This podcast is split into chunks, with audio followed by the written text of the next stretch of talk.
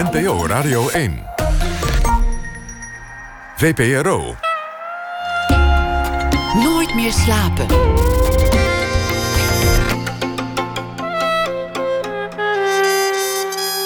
Met Pieter van der Wielen.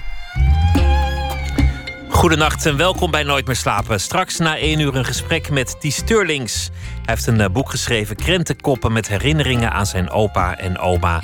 Die vanuit eh, hun huis in Brabant terechtkomen in een verzorgingsflat en uiteindelijk dementerend zullen sterven. Katelijn Schilder die maakt een verhaal bij de voorbije dag en zal dat na één uur voordragen. Maar we beginnen komend uur met Teun van de Keuken. Goed Volk is de titel van zijn eerste roman. Een boek dat gaat over opgroeien in een linksnest in Amsterdam in de jaren 70 en 80.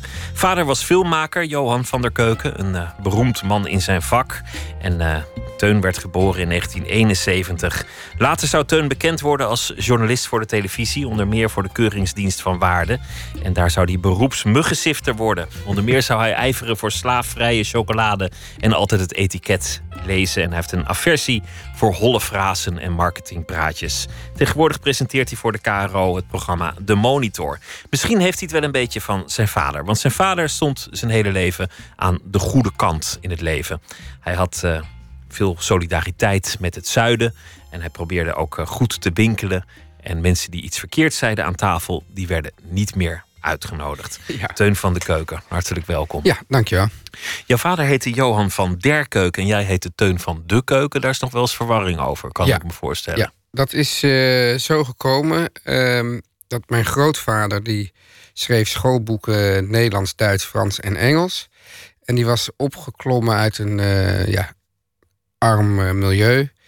En die heette dus Gerrit Jan van de Keuken.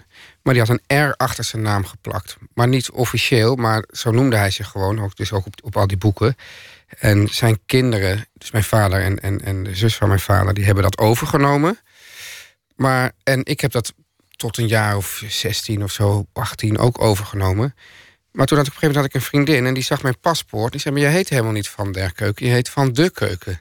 En toen dacht ik, ja, wat is dat ook voor flauwekul? Ik wil gewoon heten laat me gewoon noemen zoals ik ook echt heet. Zoals er staat. Zoals er staat, ja. Niet, niet proberen een nieuwe status af te meten aan een, aan een extra lettertje ja. in de naam. Of, uh... Ja, dus het is, niet, uh, het is geen, geen daad van verzet geweest, maar ja, gewoon heten zoals ik heet, ja. Je bent uh, het, het eerste kind van het nieuwe huwelijk.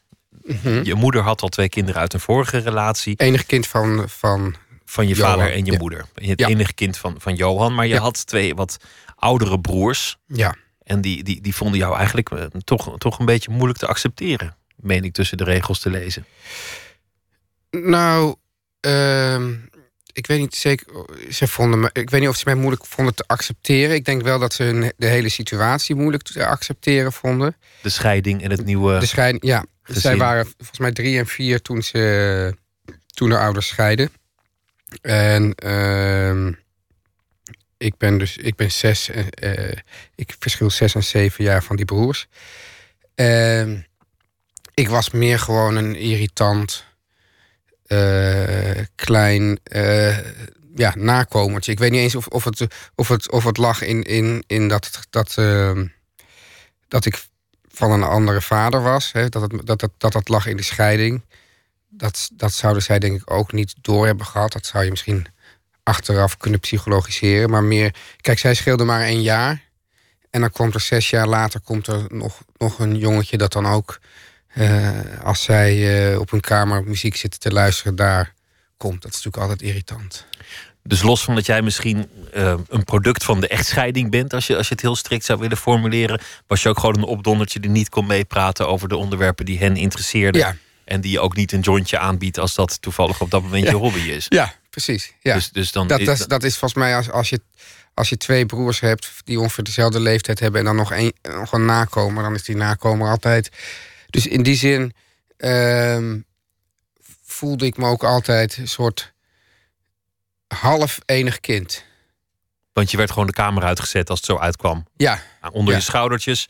En dan hop, boven Ja. het trapgat. En, en ga ja, maar even bij van spelen. spreken, ja, ja. Op sodemieteren, ja. Op sodemieten. Ja. Het is mooi geweest. Ja. Je ouders stonden aan de goede kant, zoals veel mensen in die tijd uh, principieel links waren. Dat was, was ook wel dominant in de tijdgeest. Ja, maar ik denk dat in sommige kringen. Ja, nou ja, ik denk dat sowieso los van dat dat dat men, eigenlijk wat wat er volgens mij wat er nu ook weer aan het gebeuren is, is dat dat uh, je had gewoon een soort pakketten. Dus je was zeg maar links of rechts en daar hoorde van alles bij. Dus als je links was, dan, dan was je ook tegen de uh, kernraketten. Dan was je voor krakers. Dan was je voor macrobiotisch eten. Um, nou ja, dat ja, allerlei... Voor, Zuid-Amerika en tegen Voor Zuid-Amerika en bepaalde seksuele vrijheden. Dat hoorde, dat hoorde dus allemaal, er allemaal bij. En ik heb bijvoorbeeld uh, nog meegelopen als kind met zo'n. Uh, ik, ik weet niet, je, misschien kan je herinneren dat, dat er was, was op een gegeven moment was er zo'n uh, demonstratie tegen de uh, kernwapens. Dat iedereen zich om ging draaien naar Ruud Lubbers. Weet, ken, ken je dat? Dus er was een, was een, een het zogenaamde volkspetitionement. Ik weet niet, geloof ik al een miljoen Nederlanders aan handtekening gezet tegen de plaatsing van kruisraketten. En dat zou dan overhandigd worden aan Ruud Lubbers. En Ruud Lubbers was natuurlijk het pure kwaad. Oh, ze keken hem net met de, met de nek aan. Ja, dus, het? dus, het dus terwijl hij ging praten, het ging, draaide het hele publiek zich om en, en keerde hem inderdaad de rug toe. En het was een geniaal moment van uh, Lubbers, want die ging gewoon doorpraten met zijn, in, in, met zijn speech alsof er niks aan de hand was. Zodat op het journaal zag dat er heel erg onbeschoft uit van die mensen. En daarmee had hij eigenlijk de harten gestolen van iedereen die niet mee demonstreerde. En uh, ik was daar ook bij. Je stond ook met je, je werd ja, gezegd, ik, uh, teuntje nu omdraaien. Ja, dat, dat, dat zou ik, dat, dus als ik, dat, dat heb ik dan niet over in het boek geschreven. Ik denk dat ik dat, uh, dat ik me die vrijheid wel zou permitteren om dat dan zo op te schrijven, waarschijnlijk. Ehm, maar ik weet wel dat ik het, dat ik het, dat ik het onaangenaam vond.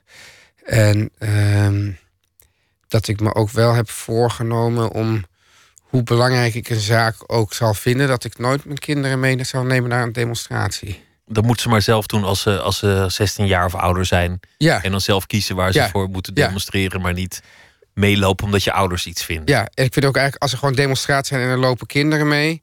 Dan als, en er wordt, staat later in de krant van nou er waren 100.000 mensen, dan moeten ze alle kinderen er ook aftrekken. Voor het aantal. Want die, tellen gewoon niet mee. Die, zijn niet uh, wilsbekwaam, wat jou betreft. Ja, ja. Nou, dat, dat vind, vind ik eigenlijk wel een, een mooi punt. Wat, wat, wat ik me heel goed kan herinneren van die tijd... wij zijn ongeveer dezelfde generatie achteraf... ik weet niet of ik me toen realiseerde... maar dat, dat enorme gelijk ja. dat iedereen had. Dat, dat echt in marmer gebeitelde gelijk. Die totale overtuiging dat je aan de goede kant stond. Ja, dus... dus, uh, dus, dus uh dus, dus, dus deze, deze, mensen, deze, deze linkse mensen die denken dus dat ze een hele, hoe noem je dat, ruimdenkend zijn. Maar eigenlijk zijn ze dat juist helemaal niet, of waren ze dat niet. Want eigenlijk hadden ze een heel vast omlijnd idee van wat, wat goed was en, en, uh, en kwaad.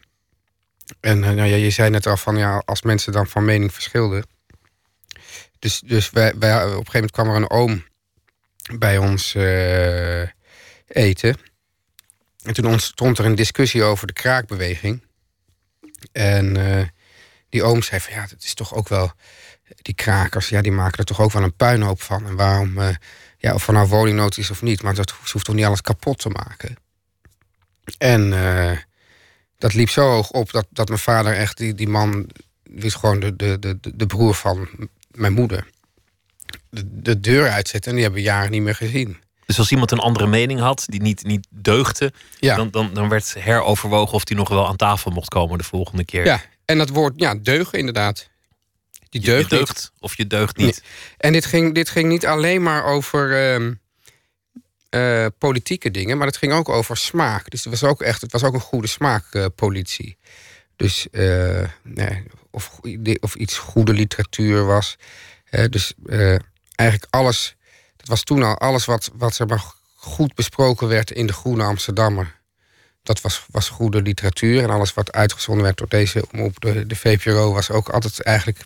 Stond nog wel aan de goede kant. Stond aan de goede kant. Hoewel ook bij de VPRO de tekenen van de commercie natuurlijk goed in de gaten moesten worden gehouden. Uiteraard, uiteraard. Maar, maar dus, dus er was gewoon, dus, dus, je had dus gewoon dus de goede smaak. En, en, en bij ons thuis was dus de, de, de gevleugelde uitdrukking verstand hebben van film. Dus als iemand zei, nou, ik heb een leuke film gezien... dan werd eerst zo, ja, maar die man heeft helemaal geen verstand van film. Dus dan, dan telde dat niet. En, en je kon ook niet naar een film kijken en daar gewoon uh, even achteroverleunen en daarvan genieten. Überhaupt achteroverleunen was, je moest altijd alert zijn en goed opletten. Een van de leukste passages vond ik dat, dat, dat je vader werd meegesleurd naar Grease. Mhm. Dat, dat, uh, de jongens vonden dat een goed idee. Dat was een populaire film. Ja. Die wilde meepraten op school. En, en, en, papa mocht de dag niet bederven, dus die ging mee. Ja, het was de verjaardag van mijn, van mijn broer, ja.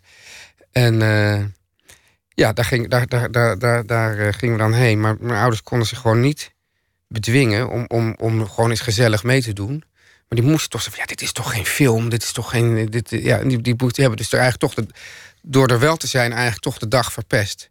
Maar, maar, waar het eigenlijk over gaat dan in het, in het boek, is, is dat ik in twee werelden verkeerde. Dus dat. Uh, ja, misschien loop ik helemaal op de zaken vooruit, maar ieder geval, dus dit was dus de wereld van de goede smaak. En daar werd, daar werd dus gezegd, nou, zo'n zo'n film als Grease, dat deugt niet. Maar ik zat dus op een school, en dat was dan ook uit een bepaalde uh, idealisme eigenlijk uh, bedacht.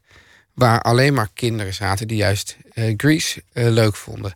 En ik, dus ik zat op, op, op school hoorde ik allemaal dingen en dacht, nou, als ik hierbij wil horen, moet ik dit allemaal goed vinden. Maar dan kon ik daar met, met dat wat ik daar dan leerde, wat ik daar goed moest vinden, kon ik niet thuiskomen. Want daar vonden ze dat allemaal weer slecht. Je moest als een diplomaat laveren. Je ouders die hadden uit idealisme jou gestuurd naar een, een school met, met uh, autochtone Amsterdammers en, en veel allochtone Amsterdammers, maar een, een tamelijk volkse school. Zij, ja, dat woord, zij noemden dat ook echt volks. Dat was het woord, ja. ja. We, we, sturen ons zo naar een volkse lagere school.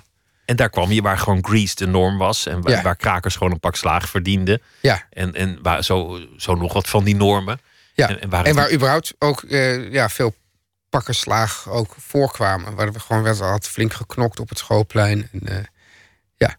en dat, was, dat zou dan... Hè, want kijk, ja, we, we moet, je moet toch...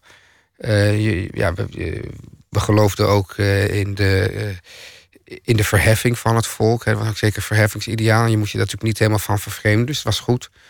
Eigenlijk een beetje als een soort maatschappelijke stage misschien van uh, zes jaar om, om, om daar, uh, daar, daar, je, ja, om, om daartussen de opvoeding te genieten of, of de scholing. Je hoorde niet uh, automatisch bij de meest populaire jongens op school. Je, je, moest, je moest echt je best doen om, om niet onder de voet te worden gelopen. Ja. Om, om niet buiten de groep te vallen.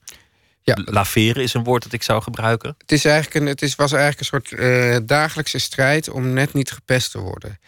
En die strijd die ging heel hard aan toe. En ik zou, ik, ik, je zou het boek ook wel kunnen noemen uh, Memoires van een meeloper. Omdat ik eigenlijk in, in die jaren alles heb gedaan om, ja, om maar geaccepteerd te worden door die groep. Inclusief daden die je achteraf als verraad zou moeten bestempelen. Ja. Of, of, of gewoon ronduit lafhartig zou noemen. Lafhartig verraad, uh, heel, heel ja, naar, sadistisch. ja, naar pestgedrag. Ja. Alles om te overleven. Ja, dus echt gewoon. Dat is, kijk, want dat. Uh, als ik kijk naar, naar, naar, boeken of verhalen, ook die over pesten gaan en zo, dan is het, gaat het heel vaak over pest, mensen die gepest worden of mensen die uh, pesten. Maar eigenlijk over die grote groep daartussen, dat namelijk gewoon de meelopers, die, die, die, die elke dag inderdaad strijden of, of vechten om, om net niet de, bij, gewoon wat je niet wil, is dat je bij de groep gepesten hoort. Dus je, je moet zelf meepesten, anders dan ben je zelf het haasje, dan maar meepesten, dan maar het jongetje die over de rand is gevallen uh, ook een duwtje geven.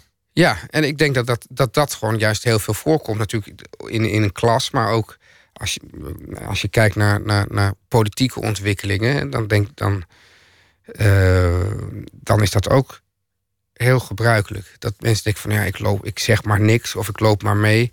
En uh, ja, als je uh, acht of tien bent, dan is, dat, dan, dan, dan is misschien die leeftijd nog een soort verzachtende omstandigheid. Maar nu doen we het in feite ook nog steeds allemaal. Ik vind elke metafoor tussen schoolplein en politiek momenteel heel goed werken. Ja, dat, dat die, die parallellen zie ik elke dag. Ja. Dat, dat, is, dat is raak gekozen. Werkt dat door in je leven? Twee dingen. Ten, ten eerste Ja. die, die, die, die afkeer voor, voor, voor dat vingertje, voor dat domineesgedrag, voor dat hele normatieve. Ja. De goede kant of de niet goede kant. Mensen die het snappen, mensen die het niet snappen. Mensen met smaak, zonder smaak. Mensen die fout zijn, mensen die goed zijn. Heb je, heb je daar een afkeer van? Ja, maar het is, dus, het is heel dubbel. Eh, ik, ik, omdat ik ben, het is eigenlijk ook een beetje, ik, ik heb er een beetje over nagedacht. Dat aan de ene kant, ehm, zoals je schrijvers hebt die opgegroeid zijn in een, in een zwaar Calvinistisch eh, milieu, die, dat, die daar zich daar misschien afkeer van krijgen, maar die er toch. ehm, ja, het zit helemaal in ze. En dat heb ik dus ook. Dus ik, ik weet precies, ik weet van alles wat het goede oordeel is. En ik, ik weet al hoe, eh, hoe, hoe de intellectueel zal reageren. En ik weet precies bij welk programma welk oordeel hoort. En eh, ik moet er ook soms strijden of vechten tegen ook snel zo'n oordeel klaar te hebben. Want dat is eigenlijk het, dat is eigenlijk het, het vervelendste. En zo ben ik namelijk opgevoed. Dat, dat, als, ik, dat als een premi- première was van mijn vader... dan eh, zat ik tijdens die film al helemaal in de zenuwen... van wat ga ik straks zeggen? Want je moest altijd meteen een soort mini-recensie geven. Dus dat, en, en daardoor, dat is dus daardoor kan ik meteen over alles eigenlijk een oordeel geven. En dat oordelen, daar, daar wil ik juist, eh, daar wil ik juist eh, van af. Dus dat is het ene is dat ik heb er een afkeer van, maar het zit ook diep in me.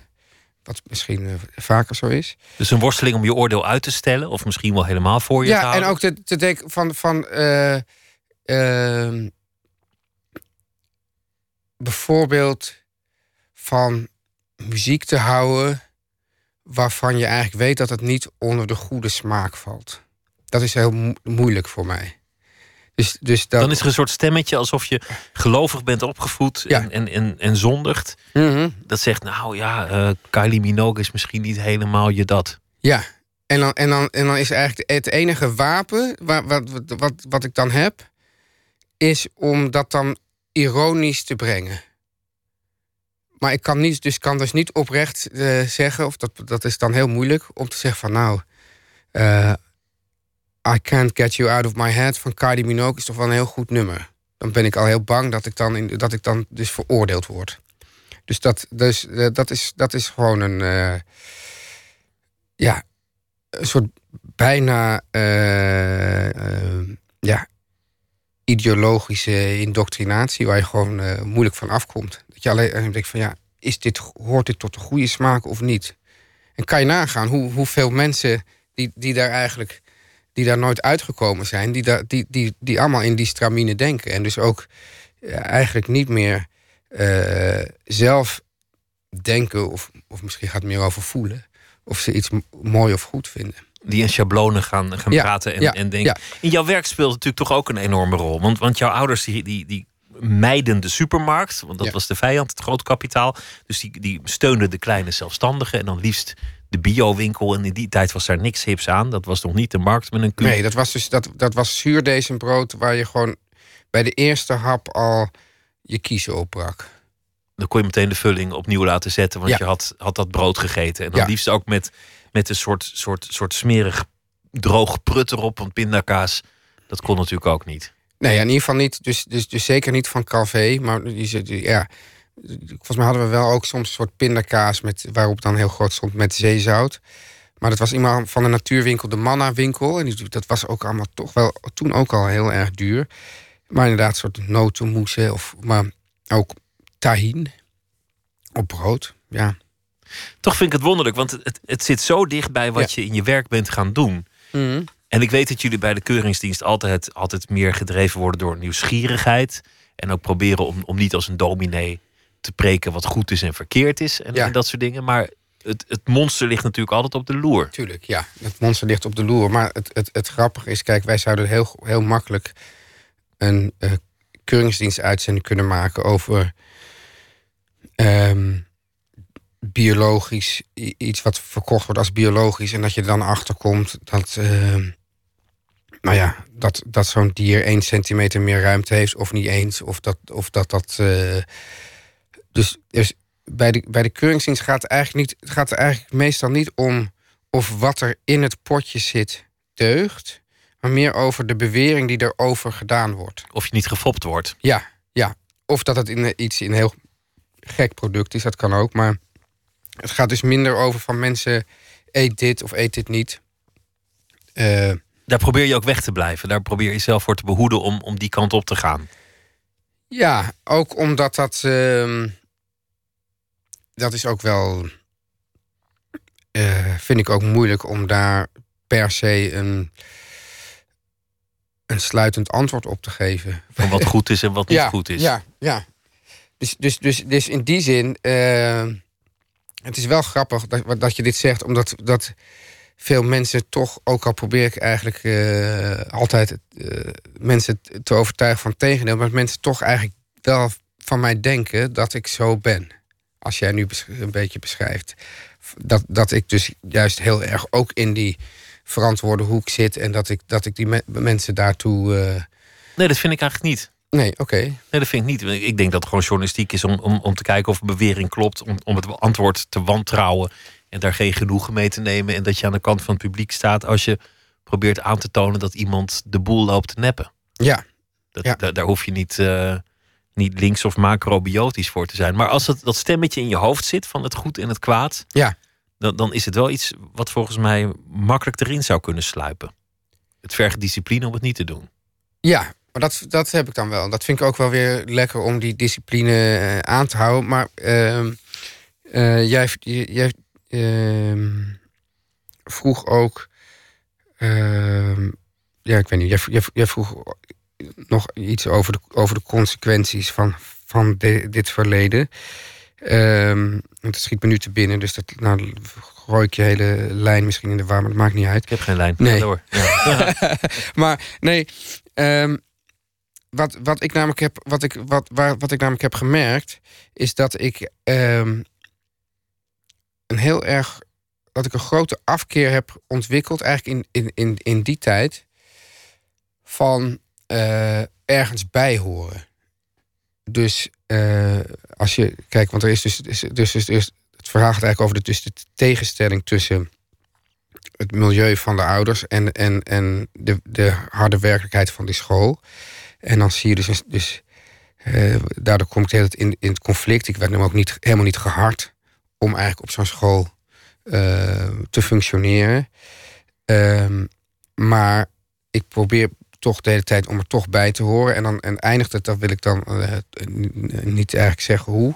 Maar het eindigt met een behoorlijk uh, dramatische gebeurtenis. En dan blijkt eigenlijk dat ik toch, toch ook niet helemaal bij hoor. Daar kan ik dan blij om zijn of juist niet. Maar dan eigenlijk dan trek ik eigenlijk de conclusie voor de rest van mijn leven. Ik kan eigenlijk nog wel zo hard mijn best doen om erbij te horen, maar het lukt toch niet. Dus ik ben eigenlijk, ik ben toch eigenlijk uh, per definitie een soort buitenstaander. En eigenlijk in, in, in, in alles wat ik doe, probeer ik uh, ook probeer, probeer ik ook, ook, ook juist me los te maken van bepaalde verwachting. Of, of ja, misschien praat ik nu heel, heel uh, abstract, maar ik kan je wel een voorbeeld geven. Ik had op een gegeven moment had ik voor de Volkskrant uh, had ik een column geschreven over markt met een Q. En uh, dat was een heel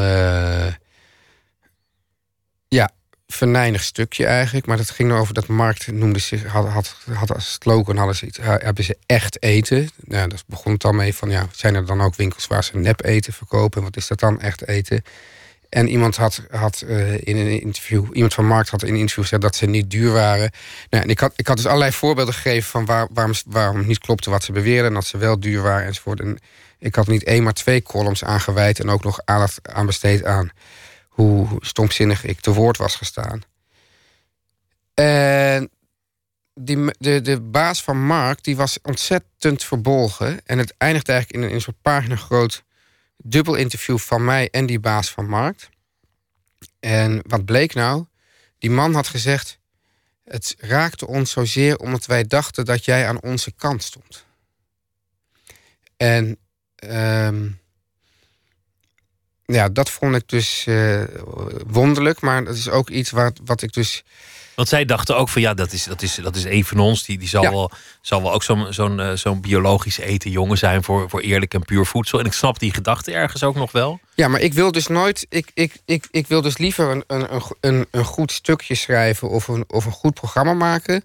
dan door wie dan ook geclaimd te worden als een van ons. Je wil niet bij de groep horen. Nee. Het zou je waarschijnlijk ook niet lukken als je het zou proberen, want het is je hele jeugd niet gelukt. Ja, da, nee, precies. niet, maar op dus, school niet. ja, het is Dat- me dat nooit gelukt. Maar dus, dus het fijne is dat het is. Maar no- acceptatie, zoek je dat wel? Wat is dat? Acceptatie, dat mensen zeggen, nou ja, hij is misschien niet van ons, maar toch goed dat hij er is. Heb je geldingsdrang? Ja, die heb ik zeker. Maar die, die- kijk, het is fijne is dus dat ik, dat ik zelf het idee heb. Ik heb, ik heb, ik hoor, het was me dus de hele jeugd niet gelukt om erbij te horen. Dus dat ik op een gegeven moment bedacht, nou ja, dan, dan moet ik daar maar een beetje, mijn, dan ben ik maar een beetje anders. Dan moet ik daar maar eh, dat maar ontwikkelen, als het ware. Koesteren, maar, Je, maar je wil wel gezien worden, want het is iets anders. Ja, ja, of nee, je, maar, maar het fijne is erbij dus, hoort, dat- of dat, dat ze je gewoon niet zien. Dat is gewoon zeggen, oh god, donder even op. Nou, dat zeggen ze ook wel. Maar dat is ook een vorm van zien natuurlijk. Maar eh, nee, natuurlijk, die geldingsdrang heb ik zeker. Maar, maar ik vind, wat ik wil zeggen is dat het fijne is dat ik nu inderdaad die acceptatie heb. Maar dat ik toch eh, ja, me niet hoef aan te passen. Of dat ik gewoon zo, zo raar kan zijn als ik, als ik wil. En dat dat nu gewoon ook een... Ja, Je, had ook schuw kunnen worden. Als, als je oudere broers je stelselmatig eh, het, het huis uitduwen. En, en, en je vader is alleen maar bezig met zijn werk. En die, die ziet jou niet echt. Want die is gewoon aan het monteren. Die is meesterwerk aan het maken. Die, die leeft voor de wereld en de hoge kunst. ik ben ook lang schuw geweest. Ja, echt extreem verlegen. Maar dus op een gegeven moment is dat soort... En, en faalangstig. En eh, ja, dat ik inderdaad... Ja, weet je, in- de, eindeloos in de winkel wachten tot, ik, tot er eindelijk iemand niet voordrong... en dat ik dan toch brood kon halen. Nou, dan kan je in Amsterdam een, een week daar staan. Ja, nou, dat, dat was dat duurde. En, dan, en soms ook huilend thuiskomen dat het gewoon niet was gelukt. Spreekbeurten die, eh, die gewoon compleet mislukten omdat ik het gewoon niet durfde. En ik weet niet, maar ik heb op een, op een dag ergens in de middelba- op de middelbare school heb ik knop omgezet van nu ga ik gewoon. eh, nu ben ik zo faalangstig dat ik nu ga denken van ik kan het ook oplossen door gewoon juist extreem goed te worden. Eigenlijk. Dat was, werd, werd toen de, Ambitie kwam voort uit, uit het overwinnen van de verlegenheid, de schuwheid en de faalangst. Ja, nou ja, en, en uit. Is, dat, is dat overschreeuwen? Nou ja, het is, het is overschreeuwen van een, van een eh, diep gevoel, ja. Maar ik, Niet, niet dagelijks dat je voor de spiegel staat en jezelf nee, nee, nou, nu, is dat, eh, nu heb ik daar eh, helemaal geen last meer van. Maar nee, maar nee. Nou, in, is, is dat zo? Van, eh, faalangst? Nou, niet zozeer van faalangst, maar, maar heb, heb je rituelen om, om de wereld tegemoet te treden? In je werk. Je neemt een rol aan, die van journalist. Ja. Dat, maakt het makkelijker om, om iemand aan te kijken en vragen te stellen dan wanneer je dat op persoonlijke titel zegt. Oh, ja, oké. Je, je draagt een mooi pak. Dat, dat, dat is een keuze uit smaak. Maar het is ook een keuze natuurlijk om, om, om die rol te versterken. Oh, zo. Ja, ja, goed. In het dagelijks leven functioneer ik natuurlijk nog steeds niet, eh, niet heel goed. Maar dat, Nee, is het zo? dat vind ik niet zo. eh, heb ik ook geaccepteerd. In welke zin functioneer je niet zo heel erg? Ja, nu ga je heel zacht praten. Nou, ehm, gewoon dat ik als. Kijk, als er feestjes zijn of zo, dan voel ik me. Dan weet, dan weet ik niet zo goed hoe dat functioneert. Je, je hebt geen sociale radar om, om over naar huis te schrijven. Nee, maar ook, en ook, geen, maar ook geen sociale energie. Dus, dus ik, word er, ik word er alleen maar heel moe van. Dus meestal ga ik er ook gewoon niet heen. Je hebt er gewoon geen zin in ook. Nee. Want, het, want, want kijk, dat gaat al zo. Dan, dan, ehm, eigenlijk, het is heel gek misschien. Maar kijk, in, in mijn werk... Ik, ik, ik, eh, ja, net als jij eigenlijk. Maar goed, ik, eh, ik, vier, vijf dagen in de week spreek ik met mensen voor mijn werk. En allemaal, allemaal verschillende mensen. En hoor ik allemaal hun verhalen aan. En, als ik, en eh, met, met grote belangstelling ook. En als ik dan vrij ben, dan wil ik eigenlijk alleen maar praten met mensen die ik ook al ken. Dus als ik naar een feestje ga en dan komen dan mensen die ik niet ken, dan, heb ik, dan kan ik absoluut niet de energie opbrengen om eh, geïnteresseerd vragen te stellen. Want ik heb dan eigenlijk geen interesse meer.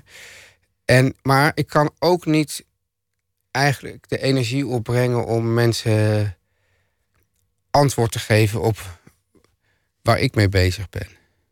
Lijkt me in jouw geval ook wel vermoeiend, omdat ik me kan voorstellen als je zo lang met, met zo'n populair thema op tv bezig bent, dat, dat je heel vaak dezelfde gesprekken moet voeren. Dat heel veel mensen op feestjes weer beginnen over de, nou ja, weet ik veel. Nou ja, dat vind ik dan nog eigenlijk wel makkelijk, want dan kan je dat gewoon een beetje Dan voorbij laten kabbelen. Maar het is ook zo dat, dat bijvoorbeeld als ik naar een feestje ga en mijn vrouw gaat er ook heen, dat we dan gewoon eh, een beetje soort op de horloge kijken en dan denk ik van nou, is 40 minuten, is dat een soort acceptabele tijd om weer weg te gaan?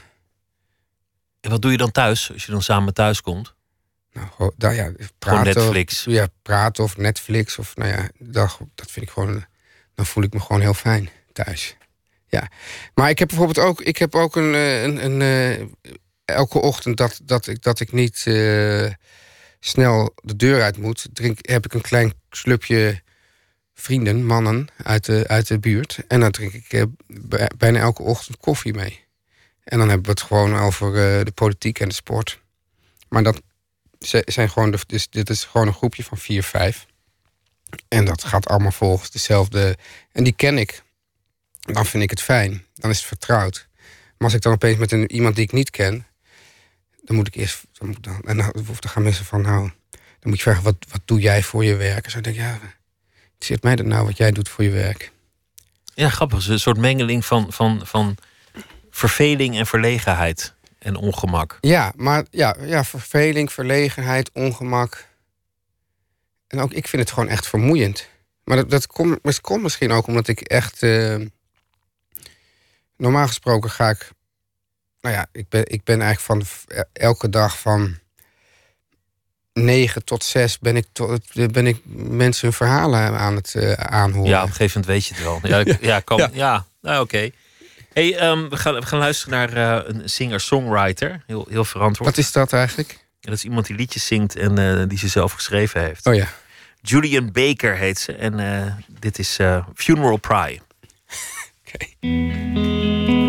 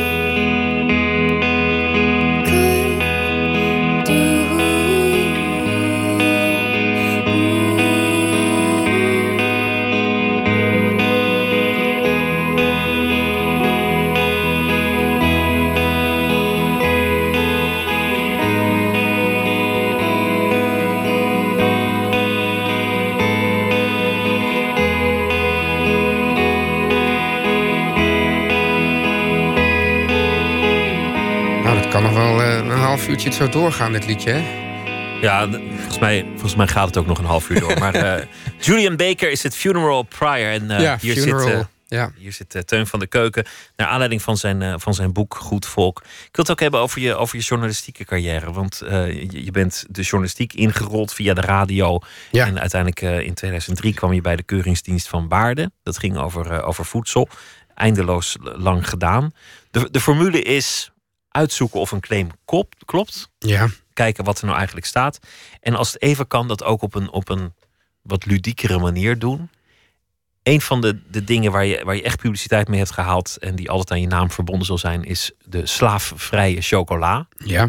Het begon met één telefoontje. Gewoon, gewoon bellen van... eh, werk ik mee aan Ja, slavernij? ja, Betalen jullie iedereen wel? Ja, ja, en, ja en, en ik weet niet of, eh, het allereerste telefoontje... Maar, ik denk het leukste telefoontje in ieder geval... was dat ik op een gegeven moment naar de, naar de politie belde... en ik zei, ik heb iets verschrikkelijks gedaan.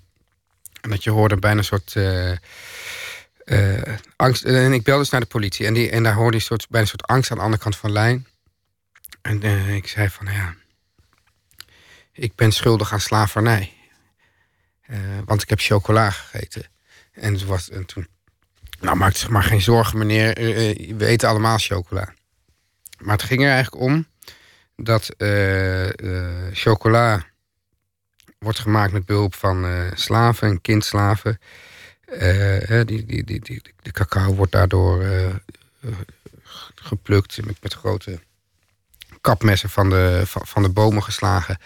En ehm, het idee was dat zoals je ook geen gestolen fiets mag kopen, dat is heling, mag je eigenlijk ook niet iets kopen wat met behulp van slavernij gemaakt is. Want slavernij is eh, strafbaar eh, volgens allerlei internationale verdragen.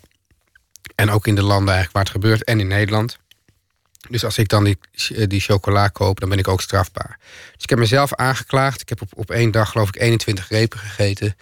En daarmee werd ik eigenlijk de eerste chocoladecrimineel ter wereld. En dat was eigenlijk de, dat was de eerste opzet.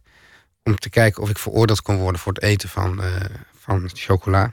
Het maakt leuke televisie. Het is een wat vrolijker manier om een, om een serieus probleem aan de kaak te stellen. Je had ook, dat, dat ze in de tijd van je vader gedaan, een stemmige documentaire kunnen maken met veel beelden van, van zielige kinderen in het zuiden. En, en daar verantwoorde muziek op monteren. Ja, jazz en- waarschijnlijk. En dan in een, in een, in een wat, wat plechtige voice-over zeggen hoe erg het allemaal is. Ja. Maar, maar tegenwoordig kijkt er dan geen hond meer. Nee, maar het is ook gewoon. eh, eh, dat, is, was, dat, is, dat was niet eens de overweging. Eh, het was nog. Dat, dat, ik denk dat de Keuringsdienst ongeveer het laatste programma bijna is dat, dat, dat nog gemaakt werd met totaal onbekende presentatoren. En waar we nog eigenlijk geen rekening hoefden te houden met kijkcijfers. De eerste paar jaar werd er ook helemaal niet naar gekeken, maar dat, dat, dat, dat, groeide gestaag. Maar dat kon, dat kon dus, eh, dus nog. Maar het was meer, het was meer gewoon een soort. eh, we waren eh, een groepje qua jongens. En wij dachten van, nou, hoe kunnen wij gewoon zo leuk mogelijk televisie maken? Niet vanwege of er een hond naar keek, maar omdat we het gewoon zelf leuk vonden. En interessant, die, die, die thematiek. Ja. De, de stap daarna was nog interessanter. Want je, nou, je belt de politie en zegt: Ik wil mezelf aangeven. En, en, en wat verbazing aan de lijn. En ze zegt: Nou ja, we eten toch allemaal chocola, meneer. Eh, Het loopt wel los. Maak je Ja. geen zorgen. De volgende stap is natuurlijk kijken: kan je het goed doen? En, en dat is een, een- voor een journalist heel interessante stap. Kan ik slaafvrije chocolade maken? Ja, maar eigenlijk was het eigenlijk zo dat we dus we gingen, we, ja, dus, dus nou, een klein stapje tussen is dat wij nog andere fabrikanten hebben gevraagd. Maak dan eh, slaafvrije chocola. Er kwam de film Charlie and the Chocolate Factory kwam uit. Toen hebben we aan Nestlé gevraagd. Kunnen jullie slaafvrij chocola maken? Of anders alleen maar voor deze film als soort merchandising? Was het antwoord: How do you spell that? Slave free. Dat was eigenlijk het enige antwoord. En toen, eigenlijk toen we niemand bereid vonden, toen dachten we: dan gaan we het maar zelf doen.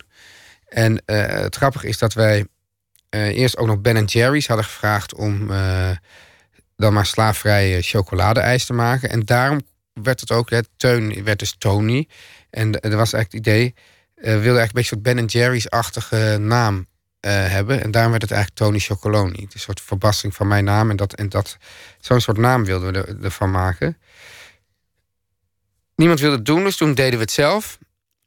En dat was ook tot daar toe. Maar het, het leuke daarvan was dat het werd eigenlijk een journalistieke reep... in eerste instantie, die ook werd gebruikt als een middel... om vervolgens te nog verder eh, die, die cacao-wereld in te komen. Omdat wij nu waren wij inkopers van cacao. En kon je die wereld ontleden met mensen in gesprek treden en ook plekken gaan bekijken. Ja, en zeg van ja, ik, ik, ik, zeg van nou, ik wil, wil zoveel ton cacao, maar dan wil ik wel weten, precies weten waar het vandaan komt. En eh, nou, dan kregen we een Max Havelaar keurmerk. Toen hebben we een paar uit, en toen gingen we dus uitzendingen maken waarmee we eigenlijk onze eigen reep ook weer soort kapot gingen maken. Omdat we lieten zien van ja, die keurmerken eh, die, die stellen niks voor. Dat Max Havelaar stelt niks voor. Eh, iedereen liegt en je kan helemaal niet weten of het slaafvrij is of niet. Ja, en dat vond ik dan dus heel erg leuk. Voor de duidelijkheid, je hebt, je hebt nu niks meer te maken met dat merk. Ja. Tony Chocoloni, dat is uiteindelijk door een ondernemer gekocht. Die is ermee verder gegaan. Die werkt ook nu samen met Nestlé. Of die hebben het zelfs overgekocht, geloof ik. En die beheersen in Nederland zo'n 15%, als ik het goed zeg, van, van de chocolademarkt. Markt. Die, die zijn Dat soort cijfers, ja, weet ik niet. zijn heel succesvol geworden. Ja, Zij claimen, typisch het soort claim dat jij zelf zou onderzoeken als het, als het van Mhm. een ander kwam, slavenvrije chocolade te maken. ja. Nou ja, ik heb er, ik, ik weet niet eh, hoe lang geleden, misschien is het alweer een jaar geleden, nog een column over geschreven. Dat, dat het in ieder geval toen allemaal nog, nog vies tegenviel.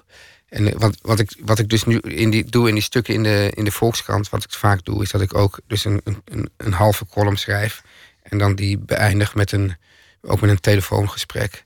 Eh, maar wat het eigenlijk meer een soort, ook een soort wederhoor is. Dus dat ik, dat ik ook dan wil weten hoe het zit. En dat eh, diegene van Tony Chocoloni die ik toen aan de lijn had... eh, toen in ieder geval ook moest zeggen dat, dat, ja, dat, dat, dat, dat het nog niet slaafvrij was. Maar het, het, het punt is ook dat... Het heeft jarenlang op, het, op de verpakking gestaan... op weg naar 100% slaafvrij. Nou, ja, dat, je kan, eh, en, en, Op weg naar, ja, is dat 2%, Ja. 3%? Wanneer, wanneer ben je op weg? Ja, precies. Dus dat was ook de vraag van eh, hoe lang blijf je nog eh, op weg? En wordt het niet tijd om een keer te kunnen zeggen echt slaafvrij? En volgens mij staat er nu iets op als samen eh, werken we aan slaafvrij. Ook, ook, ook zoiets. Ja, nou niet nou zeggends. Het wonderlijke dat het een succesverhaal is.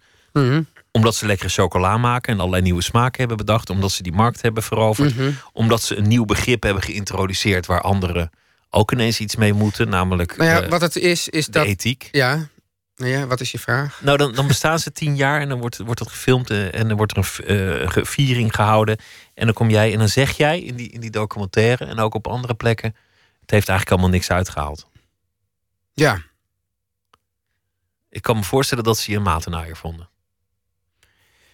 Nou ja, het gaat er maar om wel, wie, wie de maten zijn en wie er wordt genaaid natuurlijk.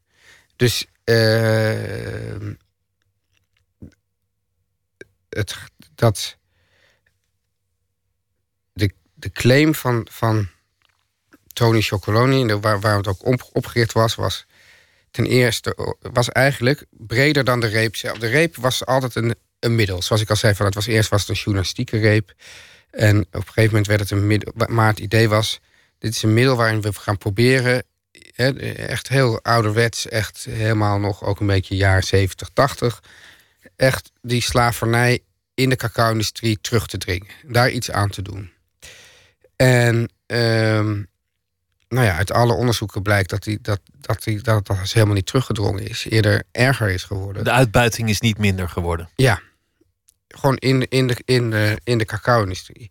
En, en wat ik gewoon merk, is dat, eh, ja, dat, het, dat het bedrijf nog steeds wel zegt: wij, wij willen dit. Hè? Wij, wij- wij willen ons daar echt voor inspannen. Maar op elk moment dat er is om zich daarvoor te kunnen uitspreken of, of iets te doen, eh, dat ze dat niet doen, omdat, omdat het bedrijf veel meer een, ja, echt een, een commercieel bedrijf is geworden, waarbij ook dit hele verhaal over slaafvrij enzovoort, voor mij voor een groot deel ook marketing is geworden. En dat het dus meer een, een verkoopargument is om, om die leuke, vrolijke, gekleurde reep te kopen, dan eh, een verhaal dat, dat echt inhoud heeft. En waar je, waar je ziet van die mensen die spannen zich er echt voor in. Maar het, ik kan en, me voorstellen En, en dus de vraag, ja, nou, wie zijn nou de maten? Nou ja, dan denk ik de maten die genaaid worden...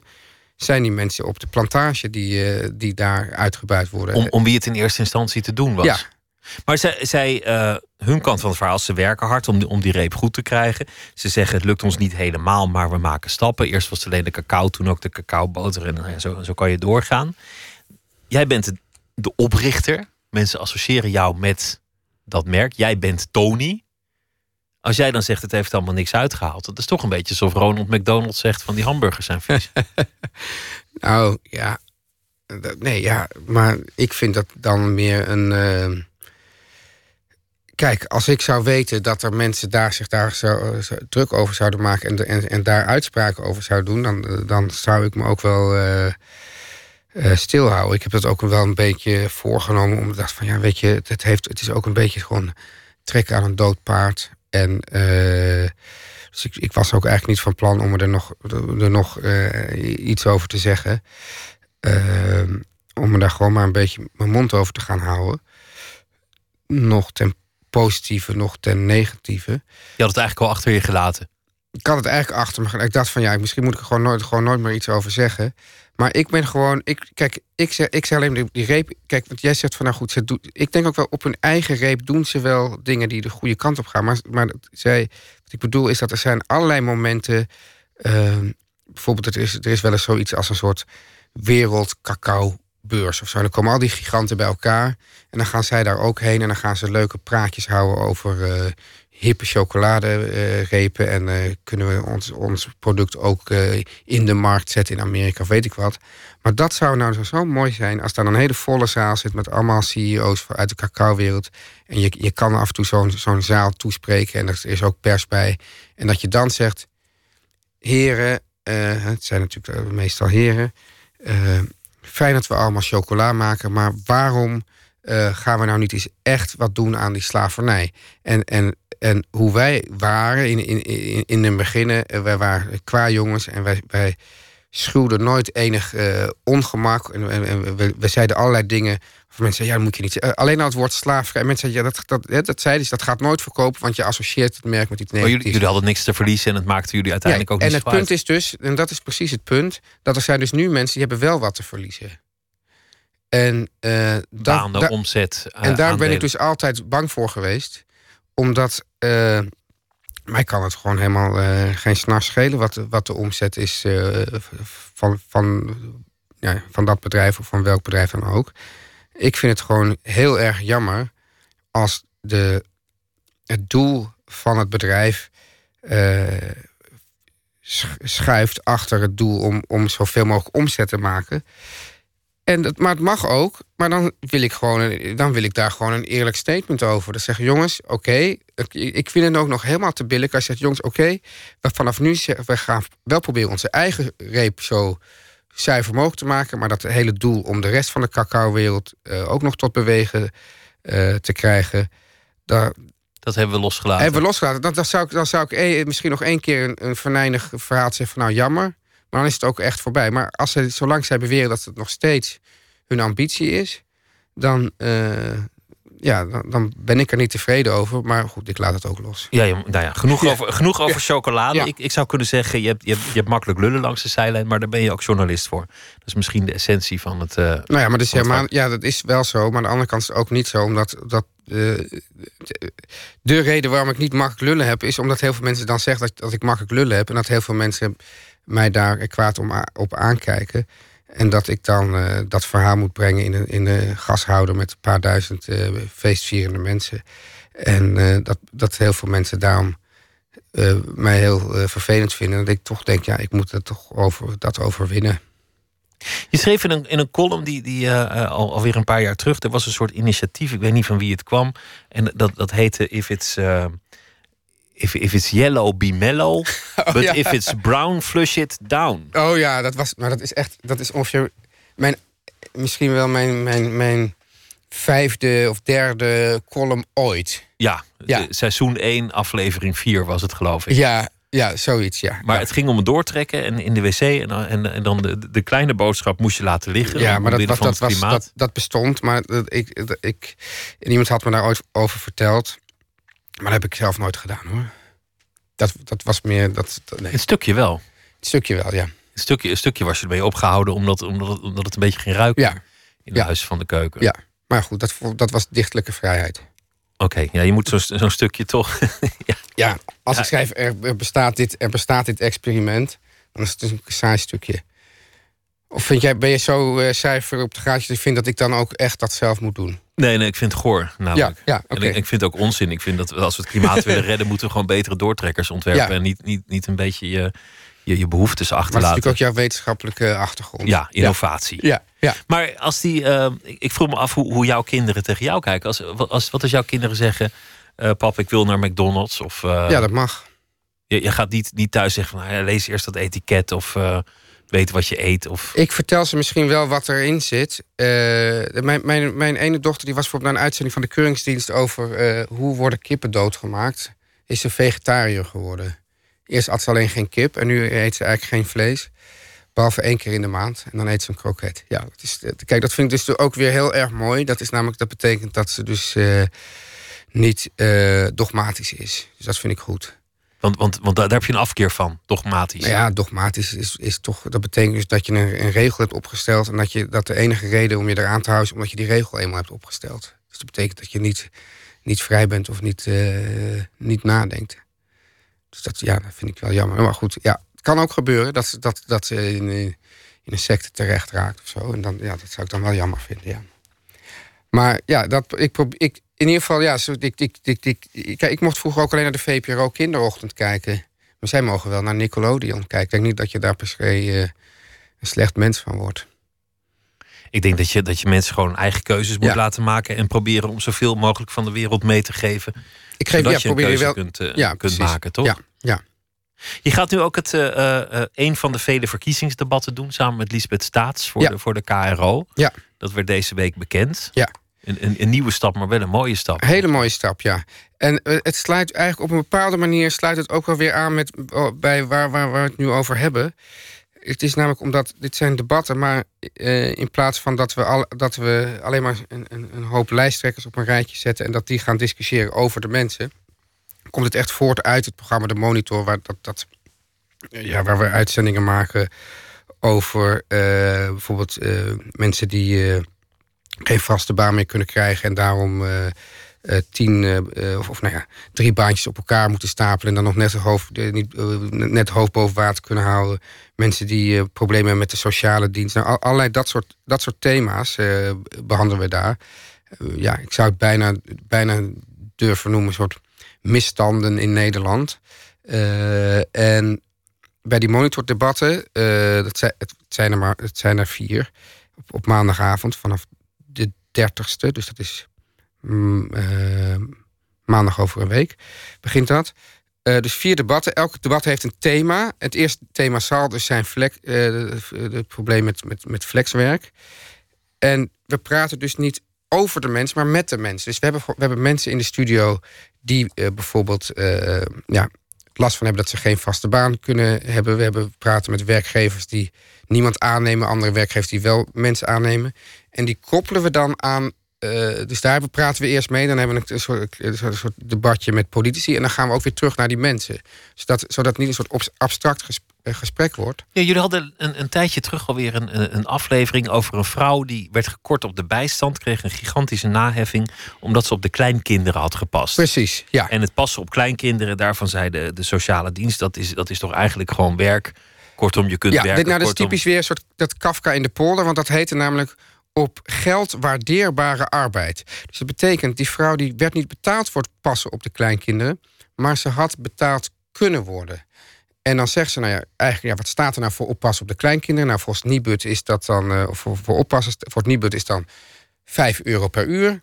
Dus die mevrouw heeft zoveel gewerkt, ze is niet betaald, maar ze had 5 euro per uur kunnen krijgen. Dus eigenlijk heeft ze, zeg maar, theoretisch zoveel verdiend. En daar moet ze nu, weet ik wat, 20.000 euro boete betalen. Ik haal dit voorbeeld aan omdat dat alle mensen die jullie vervolgens er naar vroegen het een schande vonden. Ook de mensen die het zelf uitvoerden, ook de sociale dienst zelf vond het, vond het een schande. De gemeente vond het een schande. De politiek vond het een schande. Iedereen vond het heel erg. En toch bleef de maatregel staan. Nee, maar die maatregel is uiteindelijk afgeschaft. Na die uitzendingen. Na die uitzending. Maar het, het is toch wonderlijk dat, dat iets kan bestaan en dat niemand het ermee eens is. En dat alle mensen dan toch naar elkaar wijzen. Ja, Dus- maar dat is het grootste probleem. Is eigenlijk dat, dat eh, bij heel veel zaken waar we het over hebben, is dat niemand er eigenlijk verantwoordelijk voor is. En dat er, dat er heel veel verschillende partijtjes verantwoordelijk zijn. En zodra je één iemand op aanspreekt, dat die dan weer naar een ander wijst en die weer naar een ander. En eigenlijk zou je dan heel willen dat je dan gewoon al die mensen bij elkaar in een kamer zet. En ik zeg, jongens, nu willen we gewoon dat iemand zich erover uitspreekt. En anders houden we, eh, stoppen we niet. Maar eh, dat is vaak, want wij, willen dus, de uitzending gaat altijd van, van iemand die, die een probleem heeft of die een klacht heeft. Of eh, daar beginnen we meestal mee. Die zegt van, nou, dit, dit, hier loop ik tegenaan. En dat moet eigenlijk ideaal gesproken eindigen met dat ik iemand aan zijn jasje trek van hoe kunt u deze mensen nou zo eh, behandelen. En, maar soms is het gewoon, bij, zeker bij dit soort sociale dienstachtige dossiers, onduidelijk wie er precies verantwoordelijk voor is. Zeker nu eh, eh, de nationale overheid zoveel verantwoordelijkheden heeft teruggebracht naar gemeenten. Is het dan vaak zo, ja, is het nou de gemeente die hier verantwoordelijk is voor is, of ligt het aan de landelijke maatregel? Nou ja, dat, dat, dat is spannend, ja. Een verkiezingsdebat, als je niet van holle frasen houdt, dan eh, wordt het nog hard werken. Maar ik wens je ontzettend veel plezier. Ik hou ervan, maar ik wil ze wel onderuit halen. Samen met eh Lisbeth Staats binnenkort. Teun van de Keuken, dankjewel. En ik noem nog de titel van eh, het boek Goed Volk. Dankjewel. Jij bedankt. Zo meteen gaan we verder met eh, Nooit meer slapen. Twitter, het VPRO NMS. We zitten op Facebook. En u kunt zich abonneren op de podcast via de website van de VPRO. vpro.nl slash Nooit meer slapen.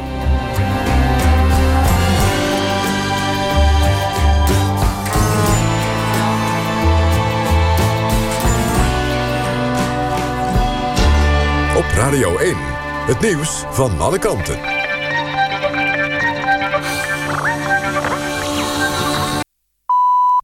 Eén uur, Maarten Stultjes met het NOS-journaal. De West-Afrikaanse landen die Gambia zijn binnengetrokken... hebben de operatie stilgelegd. Ze willen overleg een laatste kans geven.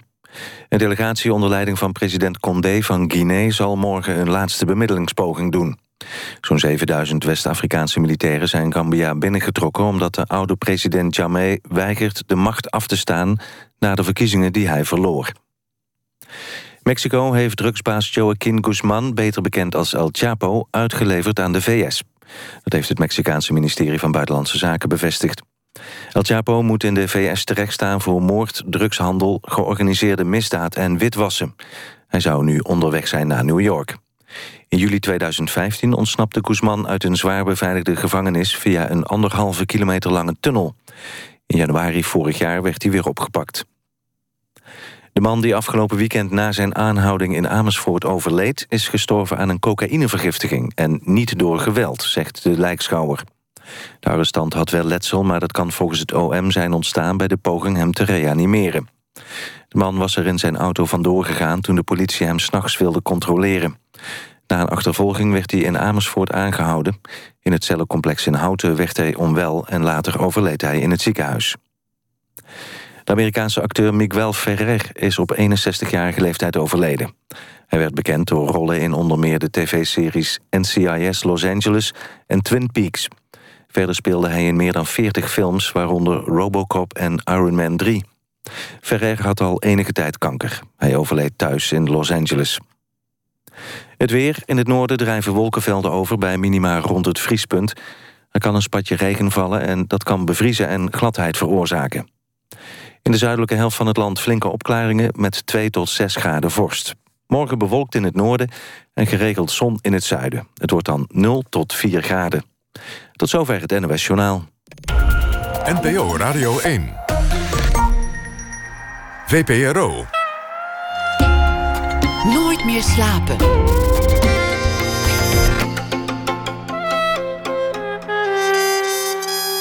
Met Pieter van der Wielen. Wat gebeurt er als je 600 asielzoekers in een oude gevangenis stopt samen met creatievelingen? In de oude Belmerbaaiers in Amsterdam vindt dat experiment plaats. Naast de opvang van asielzoekers wordt er nu ook een creatieve broedplaats gevestigd. Lola Lik. En daar gaan we zo meteen over eh, spreken. Ties Sterlings is schrijver. Hij komt langs om te praten over het boek Krentenkoppen. Met herinneringen aan zijn grootouders in een verzorgingsflat. Katelijn Schilder maakt een verhaal bij de voorbije dag en zal dat voordragen. Maar we beginnen met het culturele nieuws van de voorbije dag.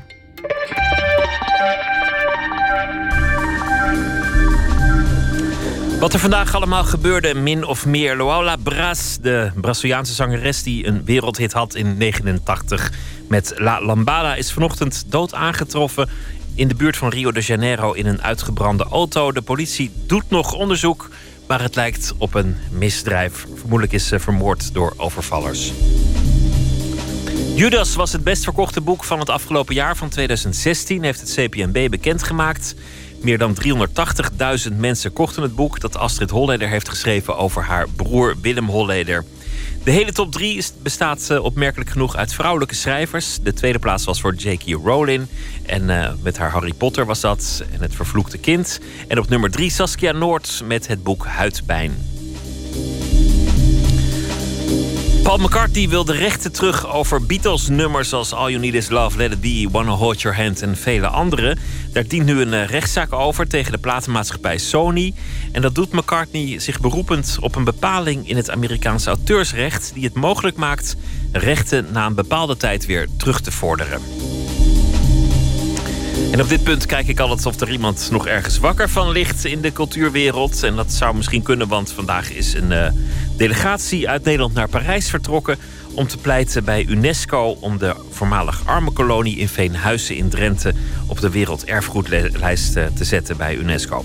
Aan de telefoon Margreet eh, Boersbroek en zij is hoofdrolspeler in de musical Het Pauperparadijs dat daar zich afspeelt en daarover gaat. Goeie nacht. Ja, goedenavond. Jullie zijn al uh, in Parijs. Morgen is de, de afspraak met uh, UNESCO. W wat gaan jullie precies doen? Hoe gaat zoiets? Uh, nou ja, het is voor mij ook allemaal nieuw. we gaan morgen gaat, gaan de koloniën van weldadigheid... wordt het nominatiedossier ingediend bij UNESCO. Dus ja, een enorm boekwerk, een enorme papierwinkel aan materiaal en informatie... over de koloniën van weldadigheid...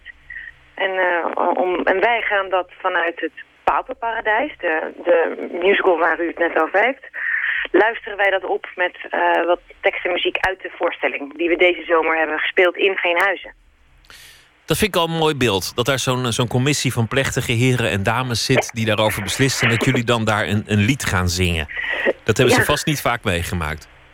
Nou, volgens mij nog nooit. Maar ja, daar durf ik mijn hand niet voor in het vuur te steken. Uh, uh, ik sprak net met iemand uit de, uit de uh, in die indieningscommissie, iemand uit de gemeente ook. En die zei ook, dat is natuurlijk, je gaat het dan ineens over de gevoelswaarde hebben van dat gebied. Want je spreekt mensen op iets heel anders aan dan documenten, documentatie, landschapsinrichting. Het gaat ineens over een stuk van het verhaal wat zich daar echt heeft afgespeeld. Ja, dat is natuurlijk wel leuk en heel bijzonder om te mogen doen ook. Ja, maar er is ook wel eens gepleit voor de Franse keuken of voor het Belgisch volksdansen. Misschien dat ja. die dat ook wel hebben onderstreept met, uh, met dampende pannen. Kunnen. Dat weet ik allemaal niet. Maar het is, nou, ik ga dat dus navragen ja, het is natuurlijk wel uh, een bijzonder gebied daar in Veenhuizen. Die, die pauperkolonie, ja. die barakken.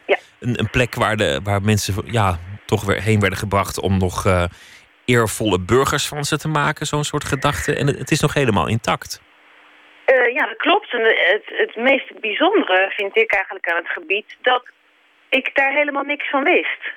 En dat, dan kom je daar en dan zie je een enorm stuk uh, Nederlandse geschiedenis liggen. Het ligt daar voor het oprapen. En dat weten we helemaal niet.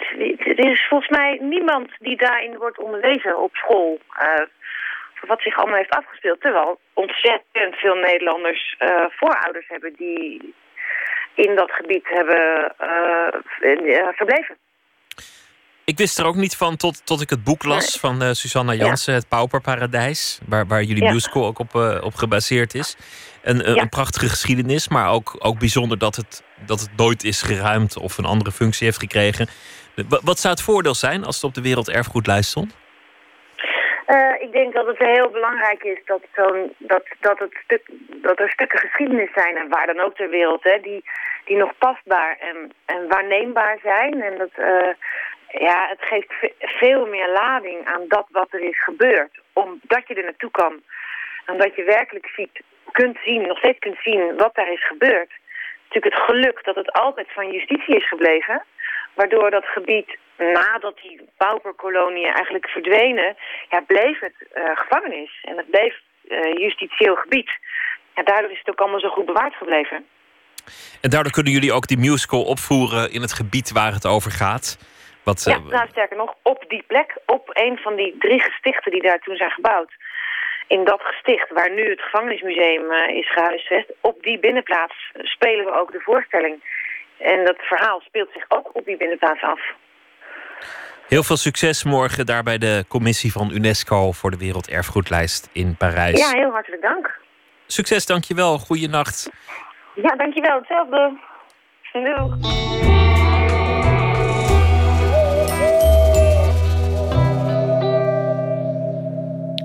Je zou hem makkelijk kunnen verwarren met James Brown. Hij wordt dan ook wel eens uh, Little JB genoemd. Lee Fields. Komende vrijdag treedt hij op in Paradiso in Amsterdam. We gaan luisteren naar I'm Coming Home.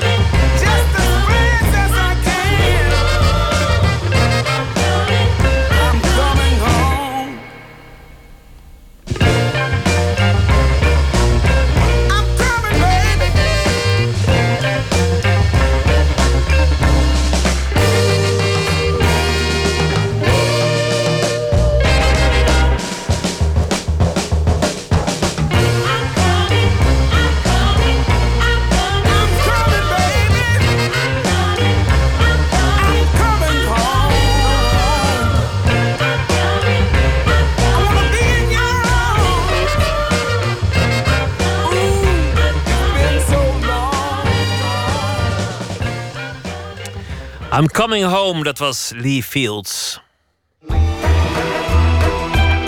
Nooit meer slapen. Een oude gevangenis, de voormalige Belmer Baaijes. En daarin wordt een culturele broedplaats gevestigd. Waar ook nog eens 600 asielzoekers komen te wonen. Lola Lik wordt de naam. En Nicolaou die ging er naartoe. Ja, we hadden in, helemaal in het begin was het wel echt vaak verdwalen. Als ik hier rondleidingen geef, moet ik altijd goed oppassen dat er geen mensen achterblijven. Het is ook zo ontworpen dat mensen, mocht er een ontsnapping plaatsvinden, dat mensen niet zomaar de uitgang kunnen vinden. Hele zware deuren ook. Ja, en hier willen we natuurlijk zo open mogelijke plek, dus we willen graag wat deuren verwijderen. Maar daar hebben we toestemming voor nodig. Sommige deuren zijn branddeuren.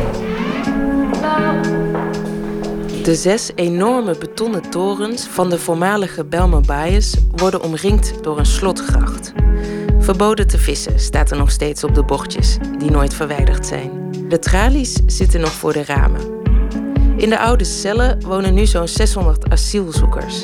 En sinds kort hebben ze gezelschap gekregen van de mensen van een culturele broedplaats, Lola Lik. En die zit daar niet voor niets. Maar wat hebben die creatievelingen te bieden aan de asielzoekers? Maaike Poppegaai is de projectleider van de nieuwe broedplaats.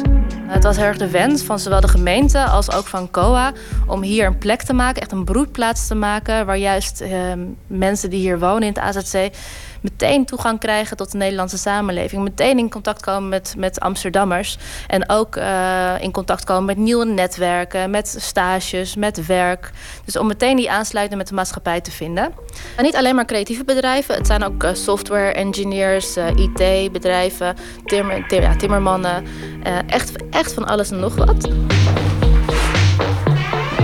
Ja, hier is zeg maar de overgang van AZC naar de broedplaats. Dus mensen die hier wonen, die kunnen gewoon hier doorlopen en naar de broedplaats. Andersom kan je niet zomaar het uh, verblijf, uh, ja, residential area in van waar vluchtelingen wonen.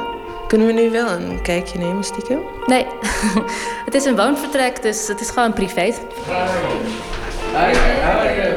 Good?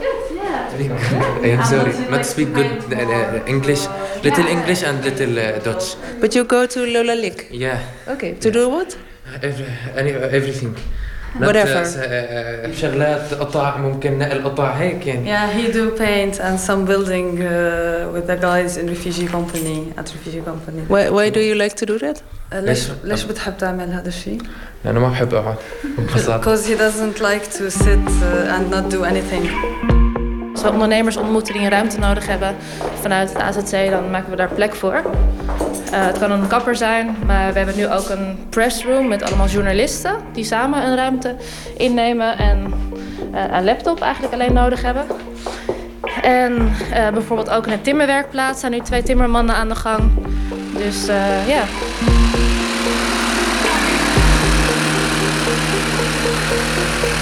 Arna Matskic is een van de meest getalenteerde jonge architecten en denkers van dit moment. Zij en haar collega Lorien Beijaert vestigden hun bedrijf LA Studio bewust in de Belmer Baaiers. Ze zijn op dit moment hard aan het werk, maar niet aan de tekentafel. Ze zijn in de weer met decoupeerzagen en vloertegels. Mohammed uit Syrië, een van de bewoners van het AZC, helpt ze mee. Ja, hij helpt ons echt heel goed uh, met de vloer leggen eigenlijk. Jullie uh, steken zelf ook de handen uit de mouwen, zie ik hier. Ja, dat uh, moet eigenlijk wel. Maar het is ook omdat nou, er is heel weinig budget sowieso. En, en we werken met vrijwilligers. Dus je merkt gewoon dat de sfeer heel goed blijft als je zelf ook meedoet. En dan weet je ook wat er gebeurt en moet gebeuren. Mensen zijn onwijs onder de indruk als ze hier zijn en een beetje geschrokken, een beetje bangig, merken, merken we. Maar wij merken wel dat ons werk en uh, het zijn van een architect op zo'n plek wel voor het eerst um, in de realiteit betekenis heeft gekregen. Dus alles wat je doet, doe je met een, uh, nou, met een bepaald doel om een bepaalde groep uh, eh, die hier net nieuw in Amsterdam is gekomen om die te helpen. En om daar fijne plekken voor te creëren. En je kan het meteen maken. Dus voor ons heeft het echt heel veel betekenis uh, gekregen. Het is heel direct. Het is niet achter je tekentafel iets ontwerpen, eindeloos ja. onderhandelen met de opdrachtgever en dan precies. zeggen succes ermee. Ja, precies. Nee, ja, ik heb ook meegewerkt aan een uh, boek, Vacancy Studies heet, heet het boek. En dat ging over, of dat gaat over manieren waarop je leegstaande publieke gebouwen kan herbestemmen op zo'n manier dat ze betekenis krijgen voor de stad of voor de buurt. En nou, dat is vrij theoretisch, maar hier zijn we precies met hetzelfde bezig, maar dan in het echt. En dan kom je honderden dingen tegen die toch anders zijn dan dat je van tevoren theoretisch had bedacht. Anna Matskic werd geboren in Bosnië en kent de asielzoekerscentra van binnenuit. Ze belandde er als klein meisje vanwege de oorlog in haar vaderland. Eh, daar was het, ja, wij zaten eigenlijk in een soort bungalowpark. Um, dus het was heel anders dan dit, maar wel, zeg maar, in de Belmerbijs ligt als het ware midden in de stad, zeg maar. Dus je maakt als bewoner heel snel contact met de buitenwereld. Je kan zo uh, het centrum in, je kan zo toeristische plekken bezoeken. En nou, wij zaten ergens uh, ja, bij een bos, ver van een grote stad. Dus um, het, is het, is totaal anders. Ik denk dat wij ons veel meer afgesloten voelden van, um, van de Nederlandse cultuur en de Nederlandse identiteit. Maar tegelijkertijd voelde het uh, ik denk dat het voor, voor mijn ouders en voor mij dat het toen wel iets veiliger voelde dan hier. Wel iets veiliger, omdat je hier wel. Um, het is echt een, een, een hardcore gevangenis. We zijn ook een beetje met de gedachte hierheen gekomen dat het een heftig idee vonden dat uh, asielzoekers ook is super fijn dat ze een plek kunnen krijgen, maar dat ze dan wel in een cel zitten. Dus dat je eigenlijk ook vanuit de rol van architect dachten we willen daar heel graag een kijkje nemen van hoeveel impact heeft dat nou uh, voor het krijgen van een nieuwe identiteit in een nieuwe stad, een nieuw land. Ja, we zijn ook, omdat we een van de weinige architecten zijn die hier in het gebouw zitten, worden we eigenlijk meteen ook door uh, Lola betrokken bij heel veel projecten.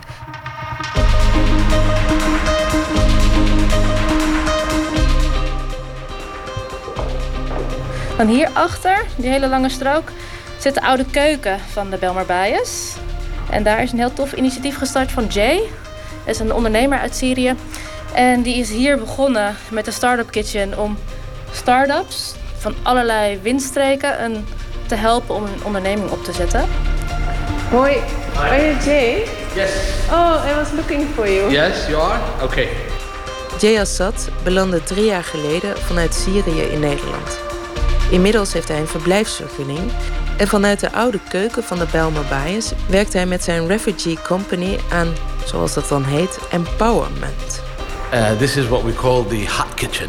This is where the um, the heat is, so it has to have uh, like a, uh, uh, what do you call it? Uh, afzegkap in Dutch. Yeah. And there's this big camera next to the afzegkap. Oh yeah, I don't know if this is working or not. I really didn't pay attention to it. Okay, but I think this is the camera from the time when this was used as a kitchen for the jail. Vanuit deze keuken werden ooit duizenden maaltijden gekookt voor de gevangenen. Nu wordt hij weer in gebruik genomen als restaurant van de broedplaats. Naast de afzuigkap hangt als een relict uit vervlogen tijden een enorme beveiligingscamera.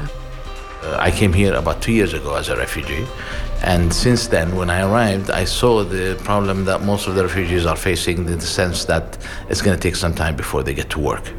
So uh, what's the best way I could do is uh, I tapped into my previous experience as an entrepreneur, as a businessman, and I decided to help refugees maybe set up their own businesses.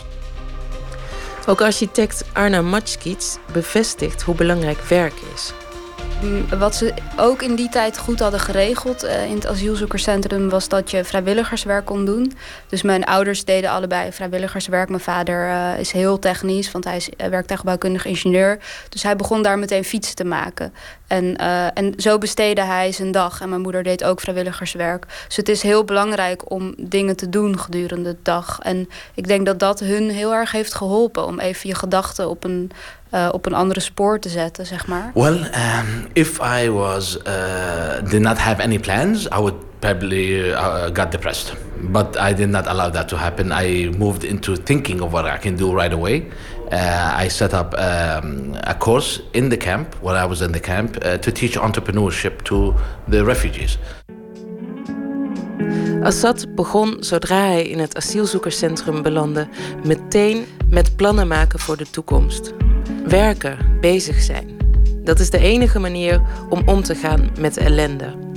Uh, I thought that this is the best way for me to cope. Otherwise, uh, I tell you, uh, I think this is uh, the recipe for all kind of psychological sicknesses that you hear about. Het is natuurlijk allemaal ongelooflijk sympathiek wat hier gebeurt. Maar het is misschien toch ook een beetje een omslachtige methode die slechts een aantal mensen kan helpen. Zou niet het asielsysteem veranderd moeten worden, die het op dit moment bijvoorbeeld heel erg lastig maakt voor mensen in AZC's om te werken? Projectleider van Lola Lik, Maaike Poppegaai, ziet dat anders. Hm, Ik geloof echt heel erg dat dit een experiment kan zijn. Want het is echt heel bijzonder dat COA, de organisatie die alle AZC's runt in Nederland, eh, wat vaker toch best wel een gesloten eh, plekken zijn, AZC's, waar je niet veel overlap op kruisbestuiving hebt, dat zij daar ook echt voor gepleit hebben, samen met gemeente Amsterdam, dat er zo'n plek komt. En ik zie het als een experiment. Kijk, we gaan hier zoveel van leren, ook met regelgeving, over wat, waar je tegenaan loopt, wat niet kan, wat wel kan. En ik hoop dat we juist eh, dit een inspirerend voorbeeld kan gaan worden, wat, hoe je andere plekken in het AZC's in heel Nederland eh, kan vernieuwen. Lola Lik wordt morgen officieel geopend. Een bijdrage van Emmy Colau was dat. De Amsterdamse singer-songwriter Pitou laat zich inspireren door wereldmuziek en klassieke muziek. En eh, dit is van het eh, titelloze debuut. Het nummer heet Decay.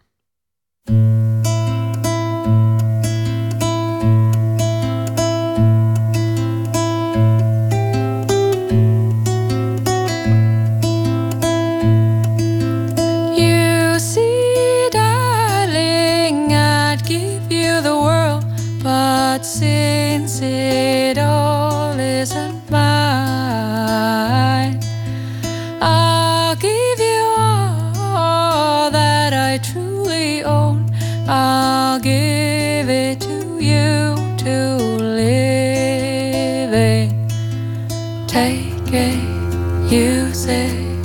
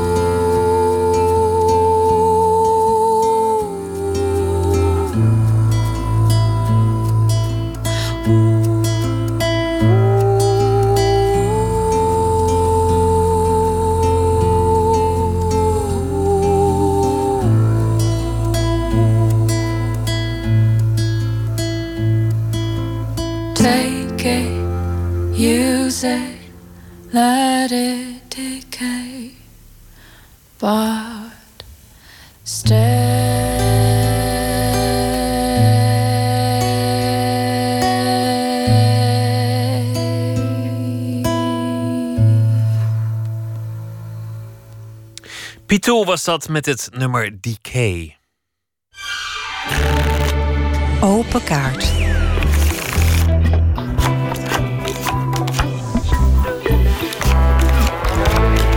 De rubriek heet Open Kaart en de gast die trekt vragen uit een bak met eh, 150 vragen daarin over werk en leven.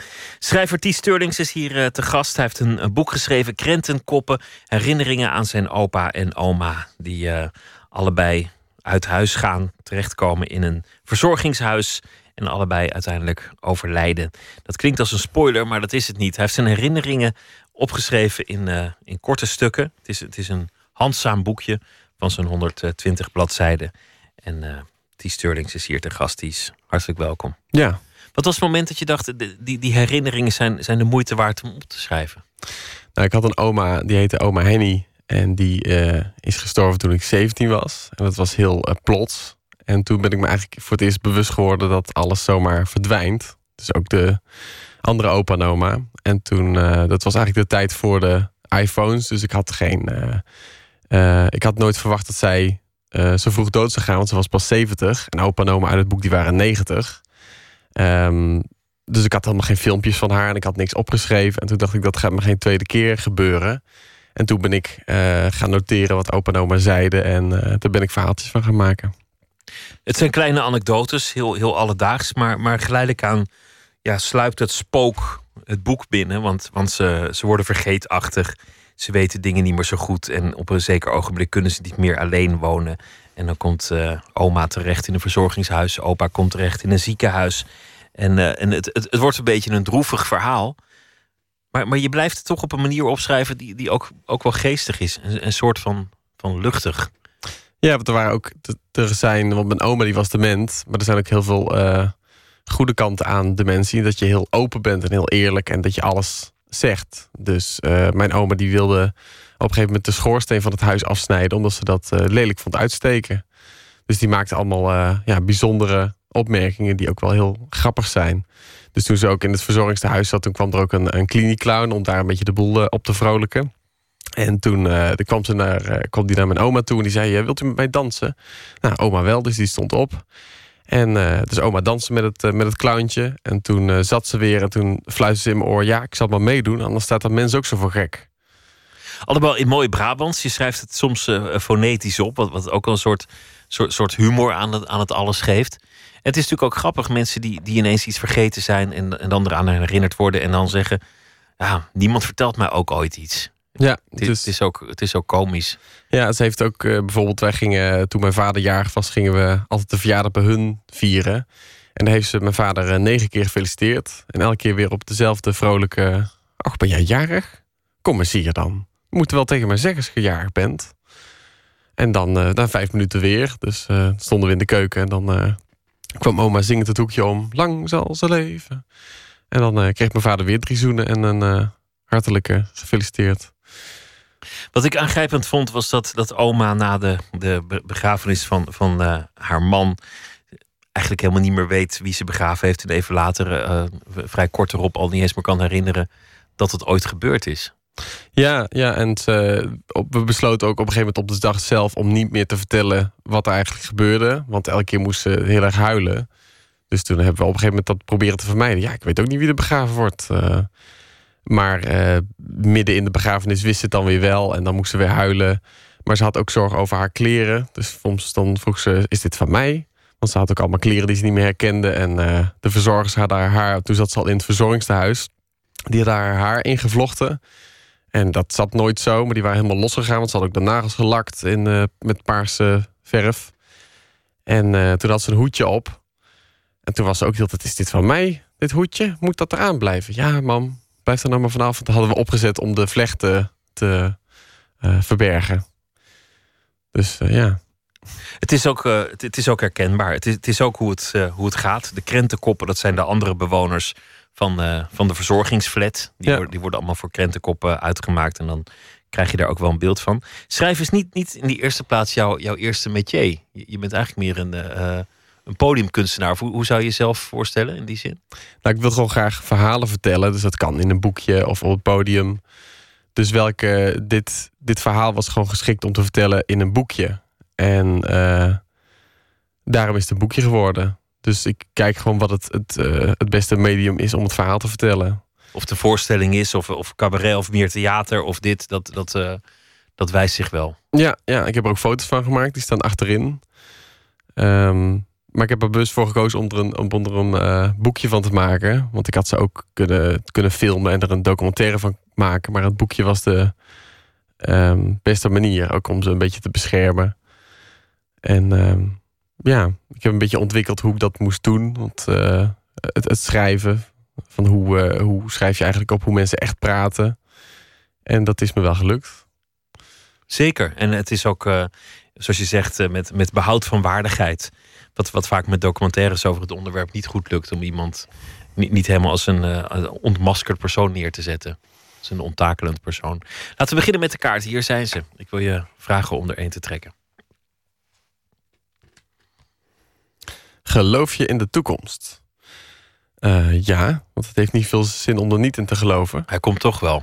Ja, maar dat is een beetje een, eh, een grappige manier van deze vraag beantwoorden. Ehm, ja, het is. eh, ik denk dat het nog wel leuker wordt voor me in de toekomst.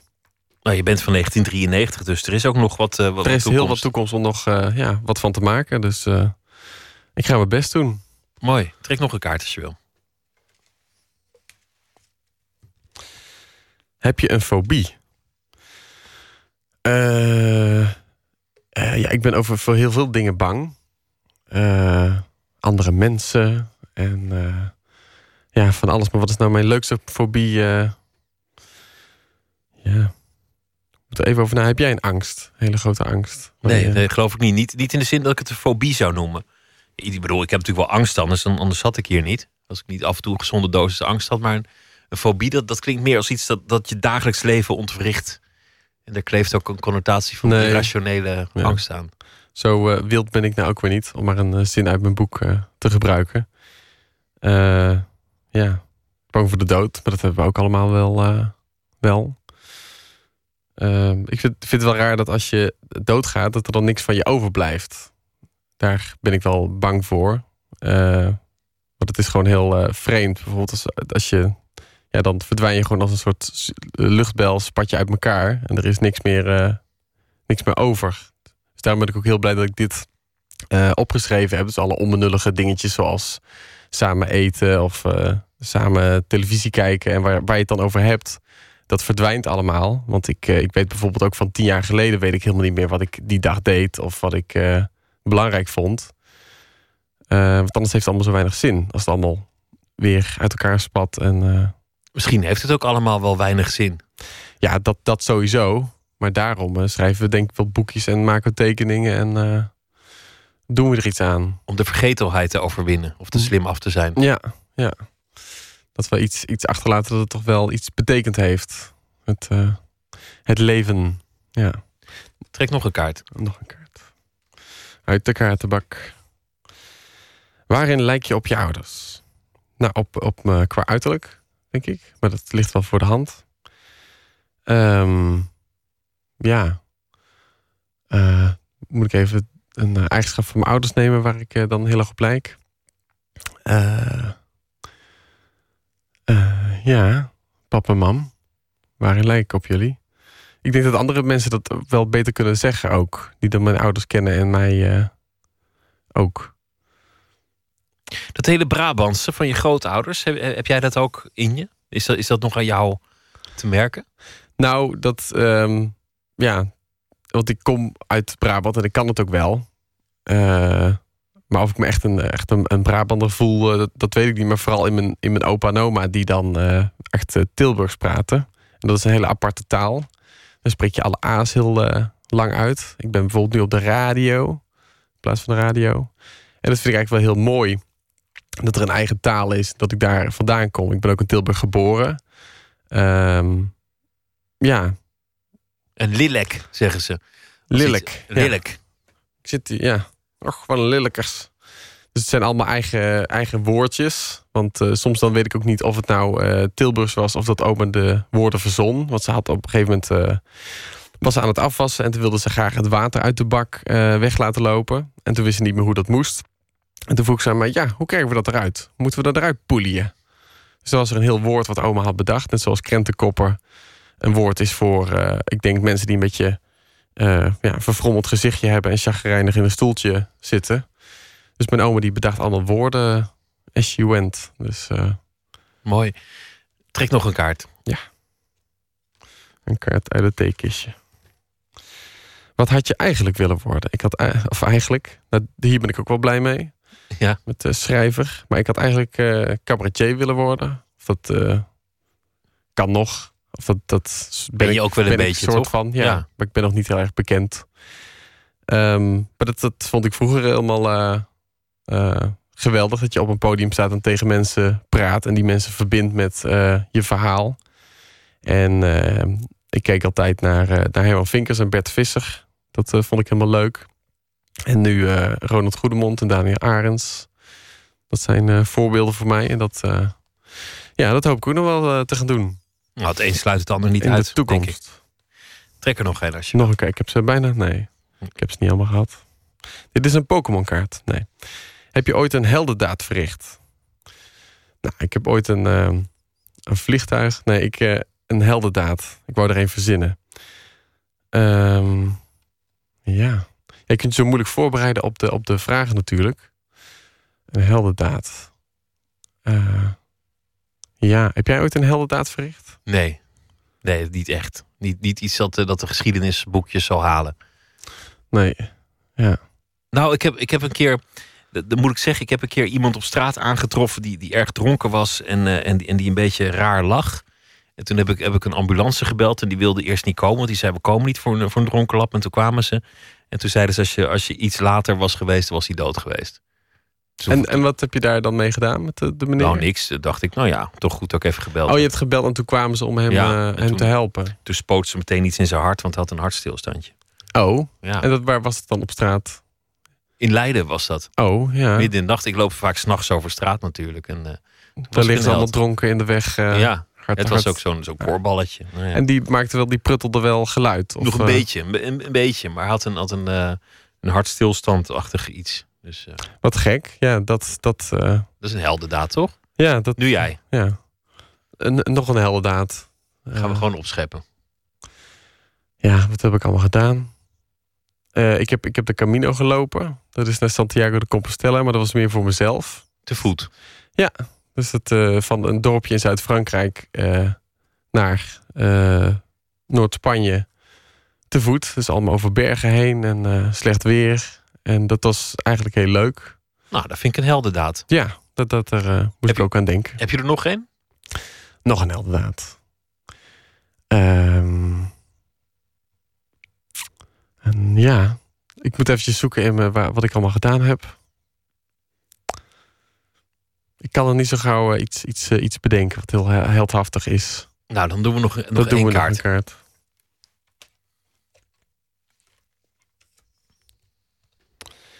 Wanneer heb je je enorm geschaamd?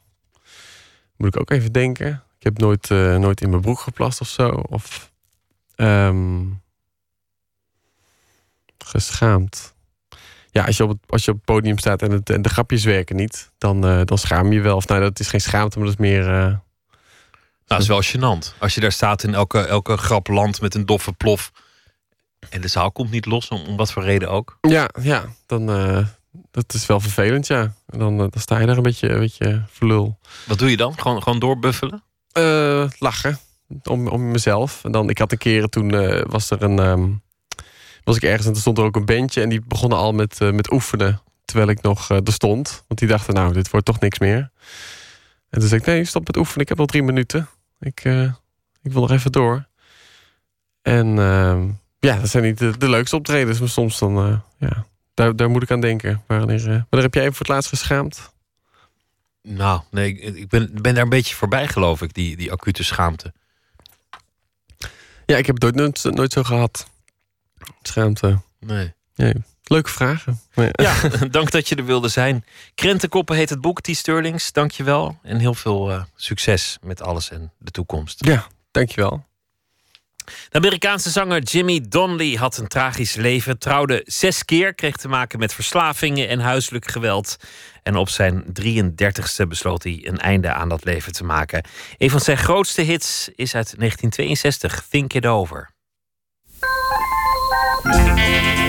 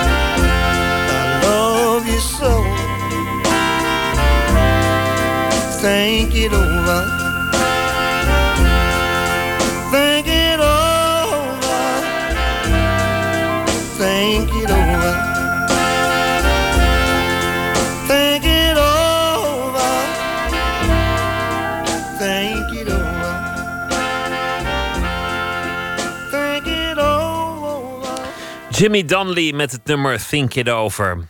Eén minuut, een reeks wonderlijke verhalen in 60 seconden. Die van vannacht heet Been.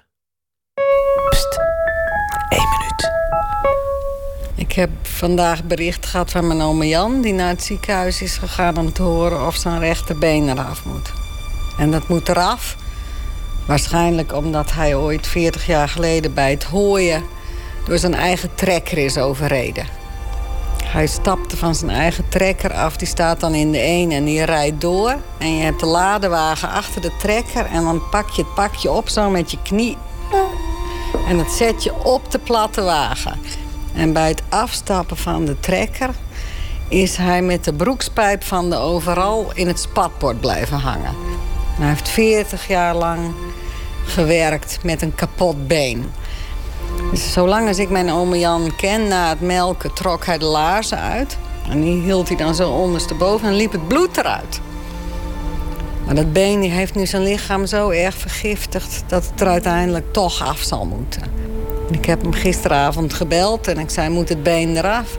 Als het eraf moet, zei hij, dan gaat het eraf. Maar zei hij, als ik dan nog maar kan rijden... ik mag graag avonturieren. Dus ik mag nog wel graag een vrouwtje opzoeken. En als ik daar niet met de auto naartoe kan... en hoe moet het als ik dan moet laten zien dat ik één kunstbeen heb... toen heb ik gezegd, ik zorg voor je. Als dat been eraf is. En met één been lukt het ook nog wel, Jan.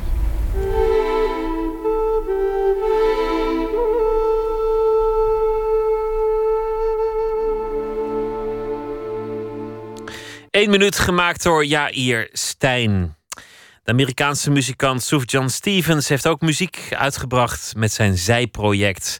Dat heet The Welcome Wagon. En daar heeft hij een eh, nummer van de Smiths mee uitgevoerd. Dat heet Half a Person. One, two, three, four, five. Call me morbid, call me pale. I've spent six years on your trail. Six full years on your trail. Call me morbid, call me pale. I spent six years on your trail. Six full years of my life on your trail. And if you have five seconds to spare, I'll tell you the story of my life. Sixteen clumsy and shy.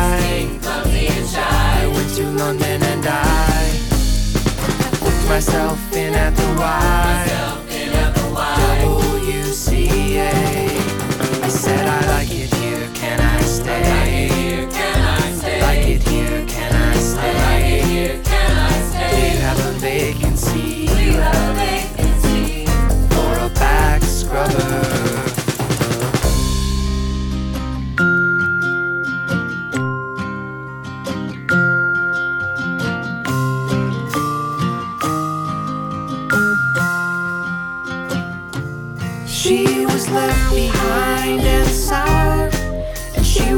to me equally died. She said, In the days when you were hopelessly poor, I just liked you more. And if you have five seconds to spare, tell you the story of my life. Sixteen clumsy and shy. I went to London and I put myself in at the Y. WCA. I said I like it here, can I stay? I like it here, can I stay? Do you have a vacancy? For a back scrubber?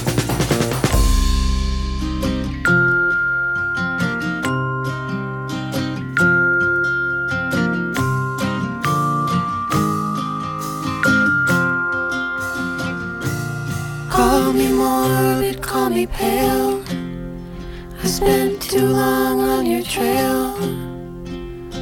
Far too long chasing your tail.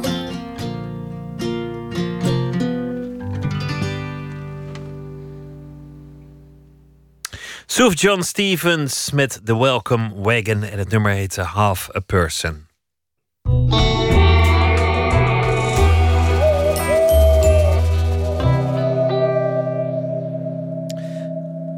Katelijn Schilder is schrijver en schrijfdocent. En deze week zal ze elke nacht een verhaal maken bij de dag die achter ons ligt. Katelijn, goeienacht. Dag Pieter. We hebben het over het eh, weer gehad. En we hebben het gehad over het outsourcen. Wat een lelijk woord is dat verbannen dient te worden. Zoals je terecht opmerkte. En eh, nou, zo nog wat dingen waar we het over hebben gehad. Maar wat vannacht? Ja, er zit een president in Gambia die de verkiezing heeft verloren en die toch niet wil opstappen. En afgelopen nacht was het laatste ultimaat, ultimatum. En nu ziet het eruit dat het een soort militaire interventiemacht hem gaat dwingen om te vertrekken. Iedereen houdt zijn adem in. En eh, ondertussen slaapt Obama aan de andere kant van de oceaan voor het laatst in het Witte Huis. En dat die mannen juist allebei deze soort laatste nacht met elkaar gemeen hebben, bracht me op een verhaaltje. Juist, want, want Obama doet het juist heel netjes. Die werkt ja, in alles mee. kijk nou naar hem. Ja, zo kan Ja. het ook. Een, go- een goede overdracht. Ja, en ook dat we van Obama willen we natuurlijk niet dat hij weggaat en die gaat. En eh, van die eh, man in Gambia hopen we dat hij gaat en die gaat niet. Ik dacht, ja, die moeten samen even dan. Ja, in Afrika heb je leiders die blijven gewoon 37 jaar zitten. Als het Ja. moet.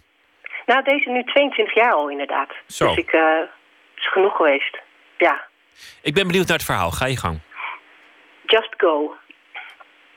Isa denkt aan de vier Duitse toeristen die hij vanmorgen naar het vliegveld heeft gebracht. Ze wilden vandaag weer met hem vissen. Nog verder de rivier afzakken het binnenland in. Of anders met de bananenboot en jetskis de zee op. Of nog één keer visroosteren op een vuurtje op het strand. Niemand kon dat zo goed als hij. Maar Isa zag de zwarte Mercedes'en en kolonnes motoragenten al dagen af en aanrijden op de Serekunda Highway naast het resort. Hij las de laatste fax van het Duitse consulaat die ochtend. En doodzenuwachtig werd hij van de helikopter die maar rondjes boven de stad bleef vliegen. Die Duitsers moesten naar huis. We komen snel terug, riepen ze hem toe, terwijl ze richting de gate liepen. Volgende maand nemen we weer een weekje vrij. Dan is alles weer zoals altijd. Daar, waar de rivier de Gambia uitmondt in de Atlantische Oceaan, op de meest westelijke punt van Banjul, zit Isa nu al de hele dag op zijn bankje en kijkt filmpjes op zijn telefoon. Van de laatste persconferentie, de laatste wandeling door de gangen van het Witte Huis en ook, nu hij toch is afgedwaald, van die eerste wandeling in de winterse kou van Washington, precies acht jaar geleden. En straks een foto van het schrijven van een laatste brief aan zijn opvolger, de laatste korte nacht, het laatste ontbijt, de laatste rit pardon, richting Capitool. Just go, Jammeh, denkt hij. Kijk naar Obama en doe hem na. Tot zover. Zo kan het ook. Ja, morgen is het zover de, de dag waarvan je wist dat hij zou komen. Donald Trump wordt geïnaugureerd. Het wordt, Ja. een, wordt een grote show, belooft hij ons. Wat, wat ga je ik ben doen? heel nieuwsgierig. Ja? Wat verwacht je? Nou kijk, ik moet hem natuurlijk eigenlijk boycotten, hè, die uitzending. Ik geloof dat dat de bedoeling is, maar ik weet niet of ik me kan beheersen hoor. Ik ben bang dat ik toch alles ga kijken wat eh, los en vast zit rond die hele dag. Natuurlijk moet je kijken, dit wordt spektakel. Ja. De- ik bedoel, die, die, die man moet zich aan een script gaan houden. Dat, dat heeft hij nog nooit gedaan. Dus misschien doet hij dat ook wel improviserend. Misschien is dat ook Ja. wel weer verfrissend. Zou ook zomaar kunnen. Ja. En ik ben benieuwd wie er dan wel optreden. Want, want we horen alleen maar wie er niet optreden.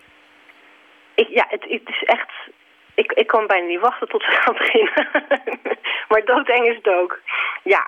Ik ben heel benieuwd. Het wordt een memorabele dag, dat hoe dan ook. Ja, we- we weten wel wat, eh, waar het verhaaltje over gaat morgen, denk ik zo. Ongeveer. Dat, eh, dat durf ik ook wel eh, te voorspellen. Ik zie er naar Ja. uit. Katelijn, goeienacht. Goeienacht. Het is al een tijdje stil rond de Fleet Foxes. Fleet Foxes is een Amerikaanse band. Ze hebben aangekondigd dat dit jaar dan toch echt een nieuw album eraan zou komen. Dit is uit 2008, Mykonos.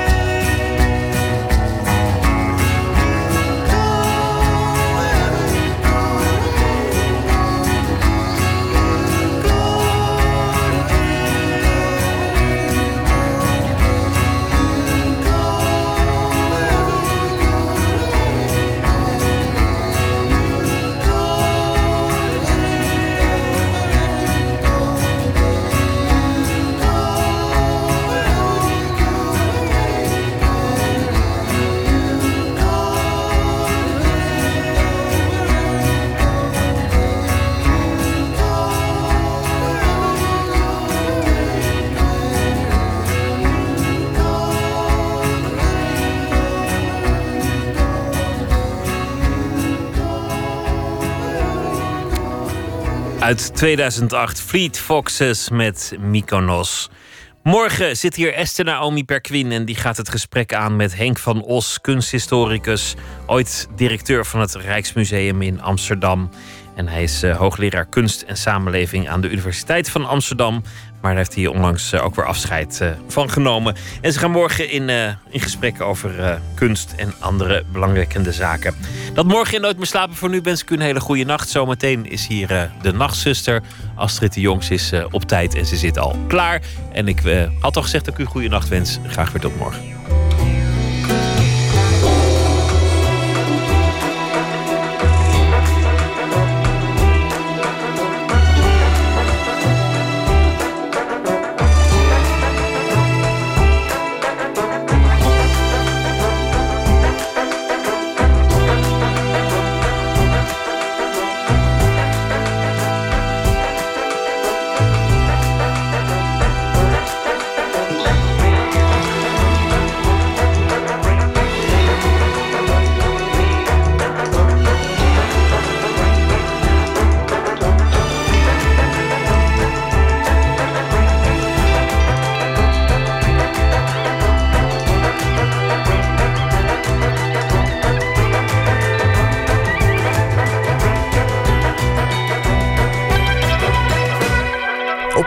1. Het nieuws van alle kanten.